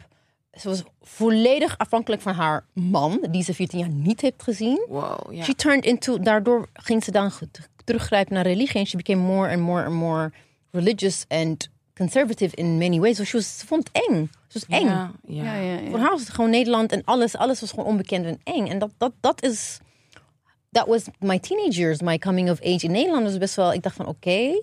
Dus dat je echt denkt van oké, dus inderdaad wat je ook als tiener hebt van oké, mijn moeder moet niet mee. Maar nee, toen sprak ze geen Nederlands, dus ze sprak gewoon Engels. It was fine. Oh, dat is wel heel fijn. Dat is wel Ja. beter. Ja, ja, Ja. ja. Nu, zelfs nu, anno 2023, merk ik op werk echt dat verschil tussen vluchtelingenvrouwen die Engels hebben, eh, Engels kunnen spreken en die niet. Dat maakt Ja. echt een wereld van verschil. Maar, maar uiteindelijk heeft ze wel ook. eh it took a while, but ze heeft haar. eh, she, ze heeft wel haar draai gevonden in church. And also like lots of migranten, moeders en vrouwen like her. Ah, ze, hebben, community. ze hebben een soort. Ja, ik, ik, ik ken echt nog steeds het woord in het Nederlands. Mahaber. Een, een soort. eh, Gemeenschap? gemeenschap. Eh, dat ze opgezet hebben, dat ze feestjes organiseren, events.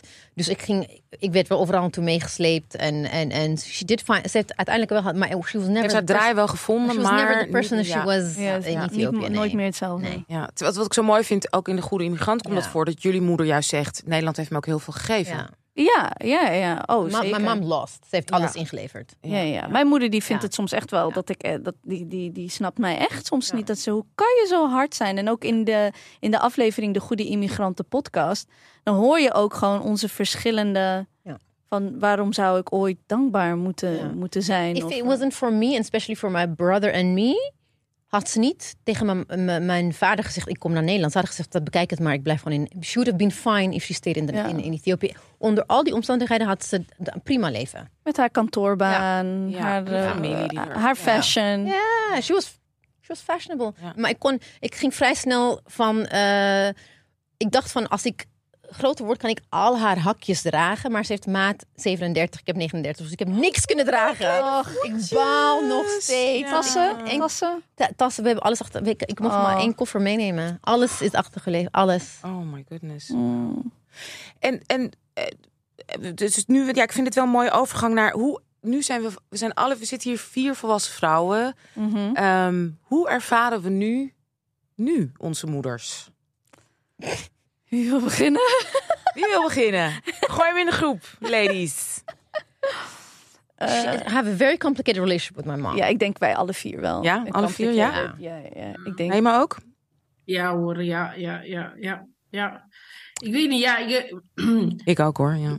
je begrijpt wel, ehm, ja, als je, als je therapie hebt gehad, dan weet ik veel, allemaal, dan begrijp je wel waarom dingen zijn gegaan zoals ze zijn gegaan en waarom ze is zoals ze is en waarom, eh, en dan komt er ook zoiets als, ik weet niet of ik het hier mag zeggen, maar komt er ook zo'n dingetje over als een menopauze en zo, dus dan maakt Tuurlijk mag je Dat het mag zeggen. je Jij mag zeker juist zeggen. praten over menopauze. Ik mag zeggen, maar ik weet niet of mijn moeder het leuk vindt om dat te zeggen. ja. Hè? Eh, Ze, ze heeft een tijdje, mocht je dat echt niet zeggen. Eh, Dus, eh, de, ja, dus ik begrijp het allemaal wel, maar er blijft toch een, iets van een gemis of zo in je. Hè? Ik heb daar ook zo'n online, ehm, een hele toffe psychologe, Fatima, ik weet het niet meer, maar ze, ze doet het ook volgens mij niet meer. En dan had ze zo een meditatieoefening teruggaan naar ehm, het kleine meisje dat je was in het huis. En oh, nou, ik heb gehuild, echt waar, eh, tijdens die meditatie. Terwijl ik sta daar helemaal niet voor open. Dat pakt bij mij nooit. Maar die Nooit. meditatie ging wel Wauw. omdat, eh, omdat ik terug moest gaan naar toen ik klein was. En dan moest ik zo, moest ik tegen mezelf zeggen dat, dat, dat een kleine meisje er mocht zijn. Zo. Mm. Oh, wauw, ja.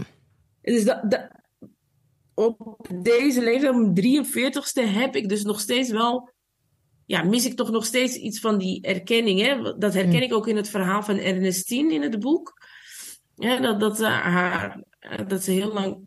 Want zij, zij was letterlijk en figuurlijk dus heel ver weg van haar moeder. Mhm. En dan was ze bij haar moeder, maar dan was de moeder nog steeds heel ver weg. Hè? Ja, ja. Hè? Dan ben je, fysiek zit je naast je moeder, maar Emotioneel. niet kunnen opbouwen. Maar ik ben altijd wel bij mijn moeder geweest. Ja. Hè, ze, maar er is toch iets wat, hè, Ja, omdat ze maar- mij zo jong heeft. En zo jong heeft gekregen. En ik denk, maar ik denk dat we het alle vier ook gemeen hebben. En ik denk dat dat, volgens mij raken we nu ook heel mooi zo'n kern van dat migranten of weet je, niet witte, hoe je het wil noemen, moederschap. dat ik weet dat ook, terwijl mijn moeder was 36. En die was heel blij dat ze uiteindelijk toch nog een kind kreeg. En dan nog, Ja. she was there, maar ze was er ook niet. Omdat Ja. er was zoveel aan de hand. En mijn moeder moest ook nog eens werken. Moest Nederlands leren, die kwam je op de 40ste. Moest Nederlands leren, die super lastige taal. Eh, werkte in de wetenschap. Dus allemaal mannen, weet je. Begin jaren 70, allemaal kerels. Totaal. En het was zo zo. Dus mijn moeder, ik, ik weet nog dat ik, dat ik er gewoon aankeek. En ook gewoon letterlijk dat ik gewoon voelde dat ik gewoon aan er zit. Van zie mij, hoor mij. En dat zij gewoon soort van, weet je, ik- ik- ja, Ja. Overleven, overleven, overleven, overleven. door. Ja, en niet het moederschap, het mama, mama, ook op haar leeftijd, niet kon zijn. Dat mijn moeder nu zegt tegen mij, en dat vind ik altijd heel ontroerend, jij bent een moeder. Ik was geen moeder voor. Ja, ik was wel je moeder. Dus inderdaad, het was altijd te eten. En elke vrijdag nam ze een cadeautje voor mee, want had ze keihard gewerkt. Maar dan het weekend moest ik er gewoon eigenlijk met rust laten. Weet je wel? Want dan was gewoon helemaal kapot. Dus dat, ja.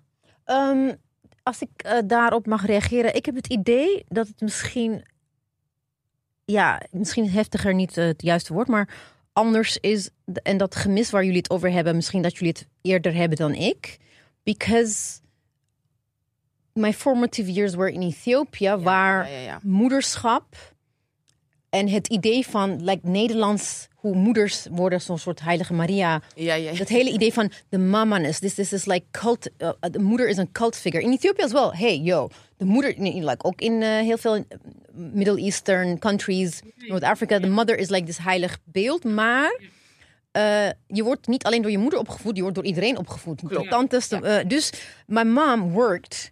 And especially in the city, work, mensen die gestudeerd hebben, werken gewoon. Dus dan heb je iemand die voor ons zorgde. My mother was there. Ze was ook wel zorgzaam en knuffelde en lachte.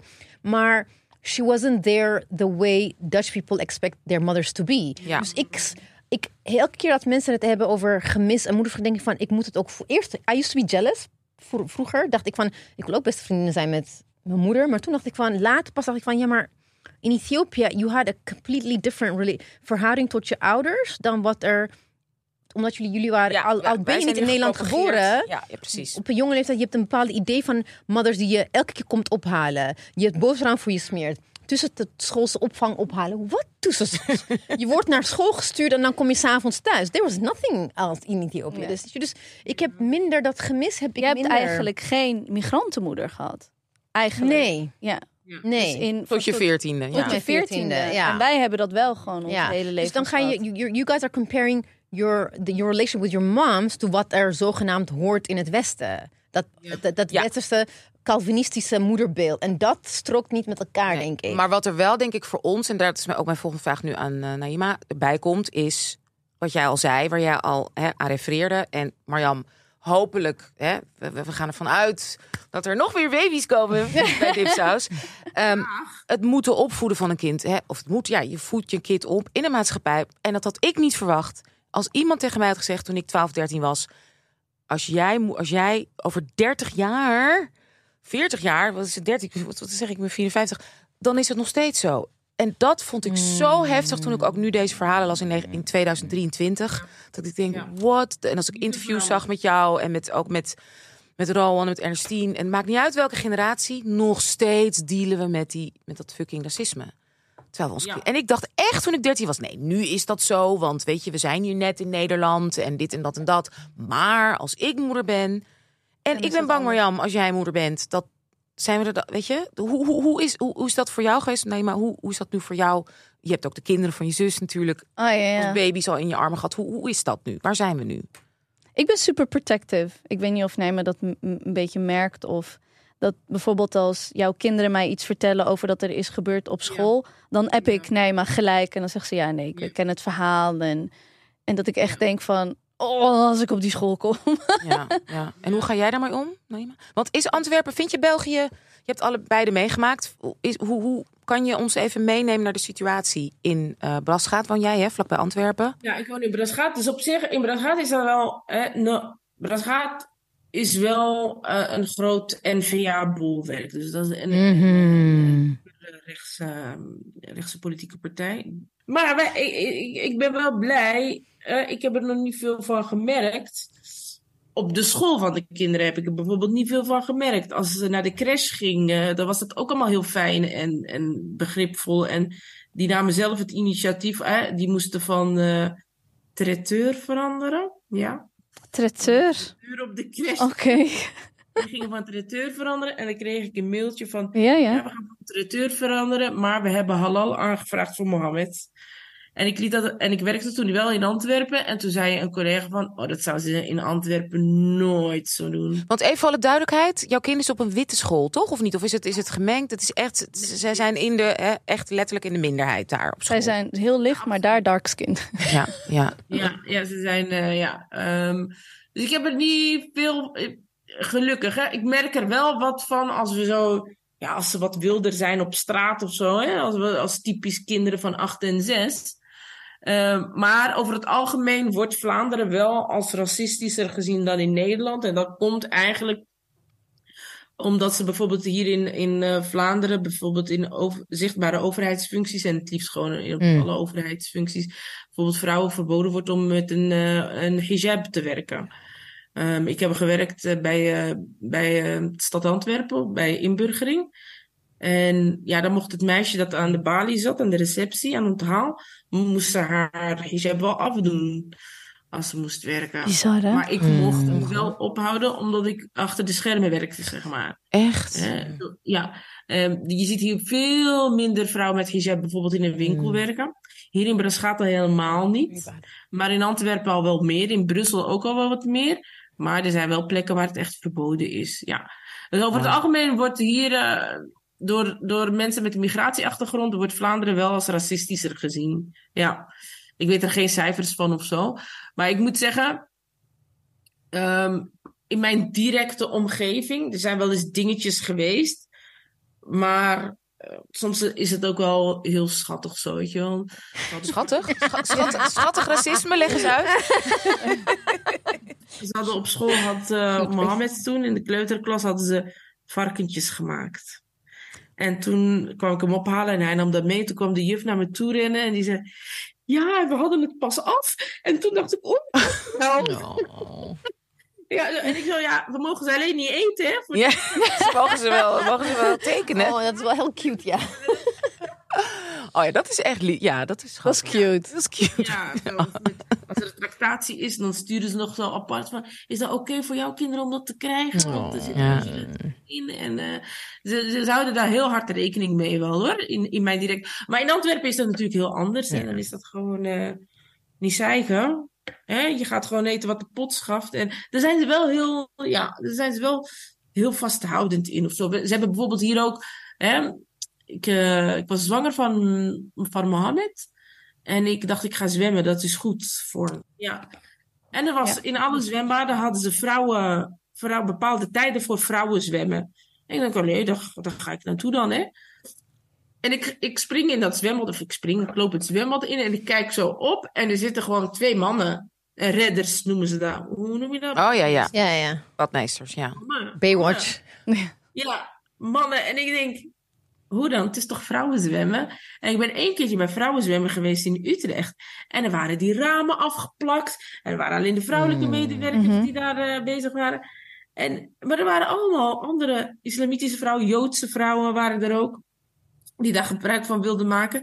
Dus ik ging naar een paar vrouwen toe ik zei, ja, maar het is toch vrouwenzwemmen? Wat, wat doen die mannen daar dan? Ah ja, zijn ze de redders? Die zijn er altijd. Oké, dus ik ben heel snel het zwembad uitgegaan. Ik vond dat toch. En ik ben naar de receptie gegaan. Ik zei, ja, er zitten daar twee mannelijke redders. Ja, zei ze, we hebben wel een vrouwelijke redder, maar die werkt niet op woensdag. ik wist niet wat ik hoorde. Echt waar. En dat was echt. En eh, heel veel mensen zeiden van, ja, ze hebben dat wel, ge- ze hebben dat schoorvoetend Ja. zeg maar, georganiseerd. Eigenlijk wilde de stad Antwerpen dat niet doen. Hè, van, ja, waarom, waarom, waarom moet dat en Ja. zo? Maar omdat er toch wel van enige kant druk is uitgevoerd, is dat toch... Maar om het toch, hm, hebben ze dan wel de mannelijke redders dan... eh, om het toch een beetje te verknallen, hebben ze dan toch eh, mannelijke redders ingezet op die woensdag. Want de vrouwelijke, die werkte niet. Hmm. En dat was de enige vrouwenzwemdag. Toevallig. Oh, maar dus dat is gewoon echt gewoon trolling. Het is gewoon echt pesten. Hmm. Ja, dat zeiden heel veel vrouwen ook. Van, ja, dat is Wauw, jemig. Het is nu wel in een andere zwembad, is daar wel echt alleen maar vrouwen. Maar ja, nou heb ik geen zin meer in. Nu ben je ook niet meer zwanger. En mijn kind is ook al geboren, ja. Zelfs in Den Haag hebben we nog vrouwen zwemmen. En dan ook echt vrouwen zwemmen. Echt strikt vrouwen zwemmen. Ja. Ja, ik, ik, voel, me- ik vroeg me af of het te maken had met... I mean, I'm not saying that, that the Dutch are less racist or whatever. Maar door de verzuiling heb je wel vrijheid van religie. Hoe je het zelf in, in mag... eh dit is Ah, heel erg... Het is, like, ja, het is een wetmatigheid in, Ne- in Nederland. Dus misschien dat het daarom minder heftiger is hier dan daar. En in Vlaanderen ben je gewoon katholiek. ja, dan is het gewoon klaar. Belgen, Belgen Mm. liggen gewoon...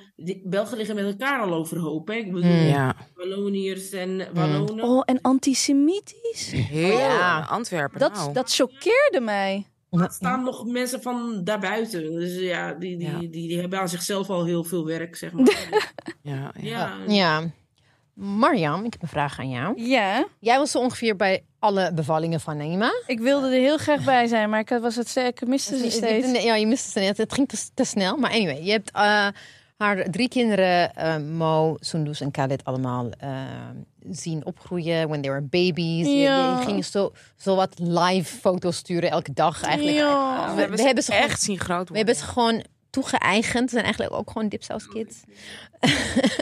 Ze staan ook in het boek bij de Ja, goede immigrant. ja, ja. Dat, dat dit voor hen ook is. Ja, en en it was also like the, in the first years that we were getting to know her. Dus dat is ook wat het echt heel mooi maakte. En we hebben allebei geen, we zijn niet echt met zusjes opgegroeid, met Mhm. zussen. Ehm, ik wilde vragen, eigenlijk, how does it feel to be like echt een auntie, aunt, like a proper auntie? I'm is auntie to a lot of people, like, maar niet by blood relation in Nederland tenminste. Ah, het is geweldig. Ze zijn mijn allesies. Ze zijn echt mijn allesies. Echt zo van vanaf baby en gewoon hun huiltjes kennen. Hun verschillende huiltjes. Weet je, wanneer ze honger hebben, wanneer niet. En hoe klein Sundus was. En dat ik zo skin on skin met haar deed. Want ze was een beetje geel. En Khaled die gewoon lekker dik chunky was. En Hamma die alleen maar huilde. Nee, het was echt... eh, ik, vond, ik vond het, ge- het is geweldig om, om, om tante te zijn. Ik maak me soms wel gewoon echt zo zorgen en een beetje protective. Soms denk ik iets meer dan Nijma. Dus als we bijvoorbeeld, als ik gewoon met ze loop, wil ik ze wel iets dichter bij me hebben en in mijn zicht hebben. Maar ik denk omdat Nijma, Hmm, misschien laat je dat wat gemakkelijker los als moeder. Je bent echt elke dag met ze. Maar als ik echt met ze op stap ga, dan wil ik gewoon wel, zeg maar, eh, het liefst maar anderhalf meter van mij vandaan. Ja, coronaregel. Ja. Dus ik, maar herken je, ja, volgens mij, ik zeg dan tegen hem wel waar is toen, dus waar is Gerrit? En dan zegt ze, ja, ja, laat ze maar gewoon. En dan rollen ze ergens op de grond bij de H&M. Liggen ze gewoon. Zodra iemand van mijn familie in de picture is, mijn broer, mijn zus, mijn andere zus, dan I let my guard down. Hè. Dan denk ik, Ja, Ja. lekker. Heerlijk dat is kan dat. bij je zus. Ja. Ja. Ik heb een halfzus. We zijn niet, helaas niet zoveel met elkaar opgegroeid. Maar dat, dat voelde wel ook zo. Dat ik dacht, oh, oké, klaar. Ja, het is Ja. heel als we bij elkaar zijn. en dat heb ik dus met jou. Naar werk. Als we kinderen van jou zijn. Als ik, ze mee- ik mag ze soms meenemen naar werk of ik neem ze soms Oh, mee. wat naar- leuk. Ja, en dan, en dan zeggen mijn collega's, moeten jouw kinderen niet eten? En, eh, welke kinderen? Mijn kinderen? Ik heb geen kinderen. ik zit. En in hoeverre, want jij was natuurlijk hè, tien jaar ouder en een beetje de hè, grote zus slash tweede mama van eh, Mariam. Hoe heeft het, het nu zelf kinderen hebben en jouw zusje dan zien met jouw kinderen? Hoe heeft dat jullie relatie ook beïnvloed, Naima? Eh, kijk, als je zusje tien jaar jonger is, dan zie je die altijd als tien jaar jonger dat dat ze in werkelijkheid is. En voor mij is ze nog steeds twintig. dat zij gekramd is nu, weet je wel. Dus, eh, maar is niet echt. Hè, gewoon voor de nep is ze dat, weet je wel. Dus zij blijft altijd zo dat kleine zusje. Ik heb dat ook met familie in Marokko, die ouder zijn dan ik. Die zeggen dan ook altijd, voor ons blijf ja, ik ben nu 43, maar voor Sabah, mijn nicht in Marokko, blijf ik dat kleine meisje van 16. Die ze overal meenam in rabat, ja. Ja, dus ik, heb daar, ik denk niet dat dat heel veel. Eigenlijk, wat er wel is gebeurd, denk ik, dat ik veel meer op haar ben gaan leunen, op Mariam ben gaan leunen, denk ik. Vooral als we bij elkaar zijn, dan is dat echt van: oké, neem jij het helemaal over even? Heerlijk. Ik vind, dat hele, ik vind dat ook heerlijk om te doen. Nee, maar ik ken niemand, letterlijk ook. Weet je nog, waar, vorige zomer was ik ook even in Nederland. Hadden we al onze kinderen met vriend, vriendjes en vriendinnetjes ook van onze kinderen. Het was mega gekhuis. Bies en ik uitgeteld, soort van, oh mag ik wijn? Ik kan niet meer, die kinderen. En Marjam zei, zal ik lekker voor iedereen gaan koken? Ja. Ik echt zo, wat? Maar die lust niet dat en die is dat. Oh, dan maak ik gewoon lekker soort van rijsttafel. Dus ik, nou oké, dus ik liep nog wel met haar mee. Ik dacht, ik ga niet alleen die boodschappen laten doen. Maar zij gewoon echt, tup, tup, tup, tup, tup, Ja. zo allemaal dingen, vegetarisch vleesje. Oh, die lust geen vis. Tut, tut, tut. Gewoon zes zakken boodschappen, zo in de keuken. Helemaal lachend, zingend, vrolijk. Wij echt alleen maar, hoe, wat? Oh, nee, even afwassen. Met zoveel kinderen, echt Niet no normaal. way. Pubers, hè? Vervelend, onaardig, wist ik niet. Nee. En zij gewoon zingend en gezellig dat allemaal. Tegen mij doen ze lief. Tegen mij zeggen ze dat niet echt. Nee. Maar dan nog dat je dat gaat doen voor zes kinderen koken. Zei, oh ja, nee, zo bestellen zo zonde. Lekker vers koken. Seriously. Ik vond het te duur om te bestellen. Als ze bij ons is, doet ze dat ook. En dan denk ik, ook wel even. En denk ik, ja, zal ik niet gewoon bestellen? Ja. Ben je niet moe? Als ze Ja. dan heeft opgepast of zo. Ja dat, dat, ja, dat doet ze wel heel snel, inderdaad. En zonder de hand op te dragen. Zo vrolijk wordt ze er vrolijk van. Ik vind schoonmaken niet leuk. Ik doe het voor Neema. Dus dan, eh, ik weet dat ze dat heel erg waardeert als, ze wordt, als, ze, als je stofzuigt. En als er iets is wat ik haat, is het stofzuigen. Ja. Dus ik heb geen probleem met koken, de kinderen douchen, in bad, klaarmaken. Dat vind ik maar. Dat, ik, ik doe het Ja. echt voor Neema, omdat ik weet dat, dat dan krijg ik een speciaal plekje in haar hart. Hoe gelukkig moeders daarvan worden, hè? Ja. Ja. Ja. ja. Ik had een vriendin, eh, Birgit. Ah ja, ja. Eh, Agadir. Toen ik in Marokko woonde. En die had, ehm, ja, die had drie dochters en een zoon. Die niet altijd bij haar was. Maar de drie dochters. De twee laatste, er zat precies een jaar tussen. Dus ja, die arme vrouw. Maar ik wist helemaal niet wat daarin hield, hè. Maar ik was daar best vaak. En ik sliep ook met die kindjes. Net zoals dat Mariam nu bij mijn kinderen. Dat deed ik eigenlijk bij Birgit. En die zegt zo, je hebt geen idee hoe jij hem hebt gemaakt. En nu begrijp ik dat. Ik denk, ja, wat is er nou? Gewoon een beetje meehelpen hier, hè? En die kindjes zijn hartstikke schattig en die vinden me leuk. Dus ik heb er ook nog wat aan. Maar dan zei ze dan altijd, die zei, oh, je hebt geen idee hoe, hoe, hoe blij je me hebt gemaakt. En hoe je ja, dingen uit handen neemt, dat dat heel fijn is. Maar ja, echt, dat is echt... Dat is zo belangrijk voor moeders dat ze iemand in hun omgeving hebben Ja. die dat kan zijn, zeg maar. Een beetje die relief. ja. Ja, en dat is Mariam denk ik wel. Het is wel jammer dat we een beetje uit elkaar wonen. Maar ik kan altijd beroep doen op. Maar ik vraag me af, over da- daarover gesproken, maar kan jij zulke soort bemoeienis wel aan? Stel dat ik gewoon naar je huis kom, je hebt een baby en ik zeg ik ga gewoon schoonmaken en koken en stofzuigen. Ga je niet zeggen, maar wacht even dit en dat? Of kan je Ik het loslaten? Ik- maar volgens mij ben je gewoon te moe. ja. Ja, Kan je het loslaten? neemt het ook heel makkelijk aan. Wat zeg je? Jij neemt de hulp wel makkelijk Eh, aan. Soms. really? Ja, misschien van, nee, maar... soms, soms ben ik wel. Ik vind, ik ben wel. Ik vraag pas wel hulp op het allerlaatste moment. Maar, zo met huishoudingetjes denk ik wel dat je... Dat- schoonmaken niet Ja, maar waarschijnlijk. family, Nee, nee, family is different. Dus ik vraag me af, maar wat ik je wel echt mee wil geven als, als like have, having brought up two children without any family in the Nederlands is like als mensen hulp bieden en you're a mother, zeg nooit nee. Zeg gewoon ja. Gewoon ja. Because mensen bieden het aan and they really mean it. Het is niet een vage whatever. Je moet gewoon niet eens die zeg maar kom maar. Ja. Doe het gewoon. Ik zou, dat, dat is like the best thing that like, saved me. Was like, ik zei van oké, kom maar, doe. Daarom, ik ben heel erg je, kan, je mag alles doen in mijn huis. I don't care. Nee, maar nee, maar komt na mijn. als eh, het maar voor de luisteraars, ik ben niet zwanger. Eh, oh, maar ik heb al tegen Nijma gezegd van, maar dan kom je toch gewoon twee weken bij mij wonen. Eh, Toen zei ze, eh, wat? Huh? Eh, nee, maar ik ook. Dus hallo. nee, maar niet allemaal tegelijk. Oh, jawel. Nee, eerst Zitten we nog wij allemaal op de bank hoor. Gaat zij koken, wedden? Zitten wij er zo, mag ik wijn? Mag ik wijn? heel migra- migrantenachtig. Gewoon met veel te veel mensen. Dat was hier ook na mijn bevalling. Vooral na de tweeling, denk ik. Ja. Er lag in elke hoek wel iemand te slapen. Ja, zorg ik. Ja, dat zei je ook, zei ook in een interview. Dat Nederlandse moeders kunnen zeggen... nee, we willen even nu geen bezoek of pas na vieren. Ja, maar dat kon niet. Dat kunnen wij niet als allochtonen met de familie. Nee hoor, hoppa. Ja, mijn moeder... Nee, wij hadden ook toen ik van mijn tweede kind, eh, van mijn derde kind eigenlijk beviel, hadden we, want de eerste was mijn, eh, was mijn moeder, mocht er meteen bij zijn. En bij de laatste dachten we, nou, dan mag Martijns ouders, of moeder in ieder geval, er heel snel bij zijn. Mijn moeder stond er al gewoon hoor. ja, het duurde te lang. Ik ben klaar met wachten. In het ziekenhuis. Die wist, we hadden niet doorgegeven waar ik lag. Welk, op, gewoon. Ja. Maar, maar de, de, maar de difference being, ik vind wel de difference being, als mensen van kleur of bepaalde with certain like cultural habits naar je huis komen, ze gaan niet zitten en drinken, ze gaan gewoon helpen. Nou, niet Ze doen allemaal. dingen. Nee? Oké. Mm, nee. Tenminste, wat ik weet. Sommigen wel- komen echt op bezoek en Ja. eten. Te roepen dan dat ze helpen. Ja. Ja, Nee, maar laatste vraag. Wat is, jouw, wat is jouw advies aan je zusje Oh, straks als... Wat, wat, wat wil je haar echt meegeven ehm, over het moederschap? Laat je niet gek maken wat iedereen zegt en vindt. Echt waar. Luister naar je gutgevoel. Gewoon. nice. Bang on the money. Bang on the money. Ja, Ma- het maakt niet uit wat mensen tegen mensen, of op straat, op kantoor, collega's, familie, vrienden. If, it's, it, if it makes you feel icky, je moet het echt proberen het gewoon van je af te laten glijden. People want to make me feel guilty, moet je gewoon niet naar luisteren.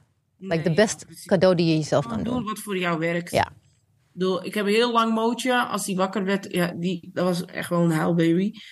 Als hij s'nachts wakker werd, heb ik die altijd zo getroost en terug in zijn bedje gelegd. En dan werd hij weer wakker, troosten, terug in het bedje leggen. Op een gegeven moment, ik was zo moe, ik heb die gewoon bij mij in bed gelegd. Zo. En dan werd ik om Ja. negen uur wakker. Ja. En ik denk, ik heb goed geslapen, hij heeft goed geslapen. Ja, Precies. Dat zegt Maricella, hè? Ja. ja ik, zeg, precies, ik ook. Zelfs, zelfs de eerste dag na bevalling zeiden ze... nee, ze moet in een plastic bedje. Ze mag wel naast je Ja. bed of ergens. En ik dacht gewoon, toen iedereen weg was... ja, ik ga echt niet mijn pasgeboren baby... Ja. Na, hup, bij mij, in bed. Ja. Natuurlijk ga ik die niet pletten. No way.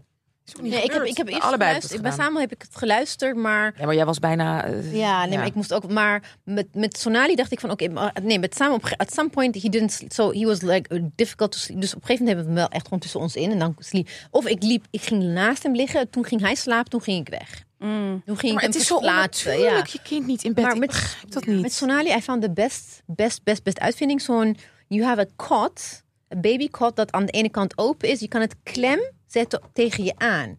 Dus je kan nooit rollen op je baby, Ja, maar je kan ja. wel de baby naar je toe trekken Ja, en borstvoeding geven, terugduwen en dan gewoon slapen. Ja, maar dan ja. zijn ze bijna ruikers. Het is zo Ja. onnatuurlijk dat een kind... Ik begrijp dus niet dat, dat het Ja. een kind in een andere Ja. kamer... Ja, Op bizar. dat- wat dat was voor no way, manier echt niet. kan dat nou onafhankelijk... Hè? Een Nee. baby? Ja, En plus, want dat heb ik... Het gaat zo, zoals mijn oudste is nu het huis uit. Hè? Die is negen, die, die wordt twintig. Het is zo'n korte tijd. Lulu, Ja. 20. Ja, dat. Het is zo'n korte periode. Dus inderdaad, dat ze bij je liggen, dat ze bij je willen zijn. Dat zeg je aan de krap. Het is zo voorbij. Het is zo... Ja, dus- precies. Die gaan dat heus niet doen als ze 16 zijn. nee, nee, echt niet. Dus gewoon, don't... dan- Ja, listen to Je hebt yourself. daar gewoon behoefte aan en dan, dan moet, je moet daar gewoon doen. Wat voor jou goed voelt, Ja. moet je gewoon doen. Ja. Draag je kind om je nek, op je hoofd. De- heel veel mensen gaan tegen jou zeggen de drie R's, rust, reinheid, regelmaat. Ah. Do not listen. Wie zegt dat? Wie zegt dat soort dingen? Hollandse mensen. Ah, Bij tieners vind ik het kloppen. Maar Ja. bij baby's, Bij on. baby's, come on. I mean, the first month are very important. Weet je, whatever, nee. ik, ik, Slapen als de baby slaapt. Consultatiebureau, if you feel icky. Sorry, wat zeg je, Nima? Slapen als de baby slaapt. Heel Ja. veel slapen. Lekker Ja. slapen met je... Zo heerlijk met je baby slapen. Ja, oh, dat mis ik echt. Heerlijk, ja. ja, ja. oh, Maar die- geze- Dan krijg je zo'n heel schattig klein babytje die heel lekker ruikt en heel zacht is. En dan ga je die telkens in een bedje op een ander kamertje zetten. Nee, ik heb er heel veel moeite voor gedaan. Ja, exact. Mijn lichaam kapot. Nee. Maar ik, ik, ik denk niet dat, maar in, in Mariam's geval, I don't think she's gonna be. Kijk, ik had, niet, ik had geen voorbeelden. So I was just like freaking out. Dus ik luisterde naar alles wat, wat de professionals tegen mij zeiden. Maar you have experience. Nou, ik heb you're gonna be fine. wat ik waar ik heel veel van heb geleerd is dat jaartje in een weeshuis werken in in Marokko. En daar werkte ik al met hele kleine baby's. En daar waren echt een paar zo en er werkten best wel oude Marokkaanse vrouwen die echt wel een paar hacks hadden voor kleine baby's, hoe je ze gemakkelijk kan laten boeren. Ik bedoel, die kinderen hadden heel, heel weinig maagkrampjes omdat die ehm verwenwater kregen. Dus Louisa thee, hè, dat, heb, eh, dat, dat soort kleine dingetjes. Dus ik kon al hele kleine baby's, kon ik eh, verschonen, douchen. eh, dat kon ik allemaal. Ik wist hoe, precies hoe je een meisje als een, als een poepluier moest schoonmaken, hoe je een jongen moest. Dus dat had ik wel. Dat kon ik wel allemaal. Dat had ik nog wel in mijn handen. Dat verleer je niet toen Nijma baby's kreeg. Mm. Heerlijk. Nee, nee, je was wel heel goed. Het is ook, Mariam is ook een een van de weinige mensen, misschien de enige, die ik blind compleet vertrouw met mijn kinderen. Mm. Oh. Ja, ja, ja, en, dus, ja. Ze zijn echt maar allesjes. Ja, nou dan, nee, maar we, we eindigen altijd met een dipsaus dilemma. Ik ga jou nou een dilemma, twee dilemma's voorleggen. En je moet kiezen. En je moet kiezen. Je moet een keuze maken. Je kan niet zeggen I plead the fifth. You gotta choose. Oké, je hebt ons nu. Je kent je zus natuurlijk heel goed, maar je kent nu ons ook al een klein beetje. En jij moet kiezen. Wie zou jij als moeder willen van ons drieën als kleinkindje? En wie van ons zou jij als moeder willen als puber? Ja, nee, echt niet. Ja, nee, je moet, je moet kiezen. Je moet kiezen. We doen dit bij kiezen. iedereen. Nee, maar we doen dit bij iedereen. Die We zijn echt- niet beledigd. Je mag, niet afvallen dan. dan gaat Nee, nee, nee. nee, kan, mag uit. ook twee. Misschien heb je wel twee, de, een, iemand twee keer of eentje. Nee, nee, je moet kiezen. Wel een beetje uitleggen waarom, maar je moet wel kiezen. We can handle it. We zijn allochtonen, hè? we hebben dikke huid. Weet ik niet. Ik zou, ik zou... Oh, jongens. Wat hou Niet beleefd doen. Ja, dat is het dipsaus dilemma. Oh, dat is zo erg. Wacht, hè. Dus wie ik zou willen als moeder, als klein meisje. Mhm. Ehm, ik denk Anousha. Als klein meisje. Oh, echt? Denk ik. Oh, Ja. en waarom? Ehm, ja, ik denk dat jij dat heel zorgzame hebt, zo. En... tidididi. Le- Lekkere depressieve muziek. op. Ja. Maar wel tirilili. Ja, dat ben je wel echt. Denk ik, toch? Ja. We gaan het mijn kleine meisje. en als puber, ja. Ik denk, jullie twee, Mariam en, An- en Ebice. Een combinatie daarvan zo, weet je wel? Want jullie Toch te lief, wel- hè? Toch te lief. Ze is te lief. Nee, echt hè? But we have a lot in common. Ik snap Ja. het wel. Ja, zo, ja. En waarom? Nou kijk, met Ebice zo, dat vriendschapsmoeder of zo. Ik denk dat het echt zo'n vriend, vriendin is. Ik ga met je meedansen. Wat zei je? Nee. Ik ga met je mee uit. Nee, sorry. Nee, dat ga ik echt niet doen. Zo, dat zie ik jou wel doen. En Ja. ik denk dat Mariam een beetje dat strenge heeft dat een puber wel nodig kan hebben. Structuur. Ja. Rust, In reinheid, lekker, lekker koken. Heel veel koken. Heel goed. Ja. Ja, gezond. Ja. Oh, oh, Oké, doei. Ik kan me een keer nog één ding. Ik kan me een keer herinneren dat ik twee, twee nachten, drie dagen heb opgepast op jouw kinderen. Want jij moest toen research doen in Zeeland. en ik heb zoveel gekookt dat Ella, jouw jongste, een keer zei: Maar zoveel eten kan ik niet op. en ik zei: Maar ik heb kip tandoori gemaakt. Maar helemaal niet zeg maar beseffen van. Jongens hebben gewoon kleine maagjes. Oh.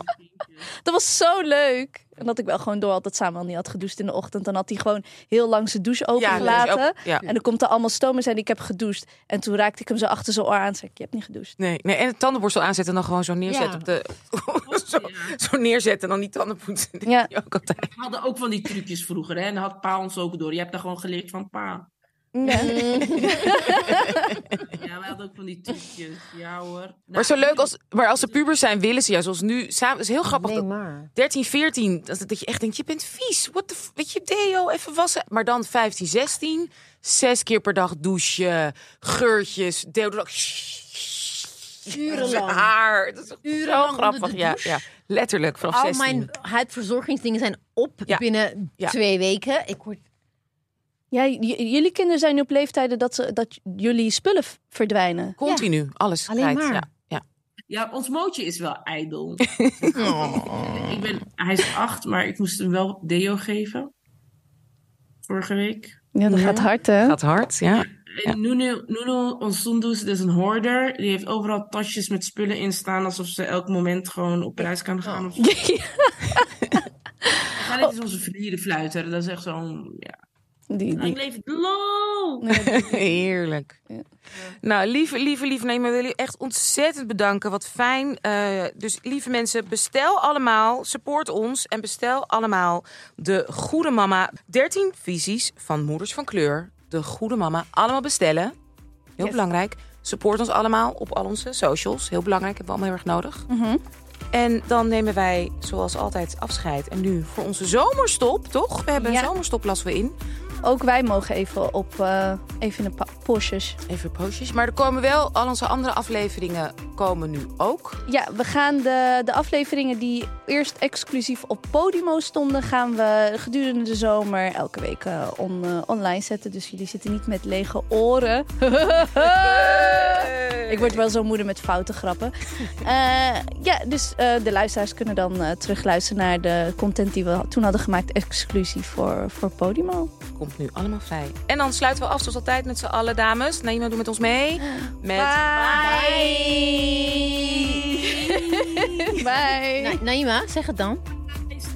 Nee, nee, nee, nee. Nog een keer. Heel lang. Bye. Bye. Nee. Bye. Yeah. yeah. uh. Dankjewel.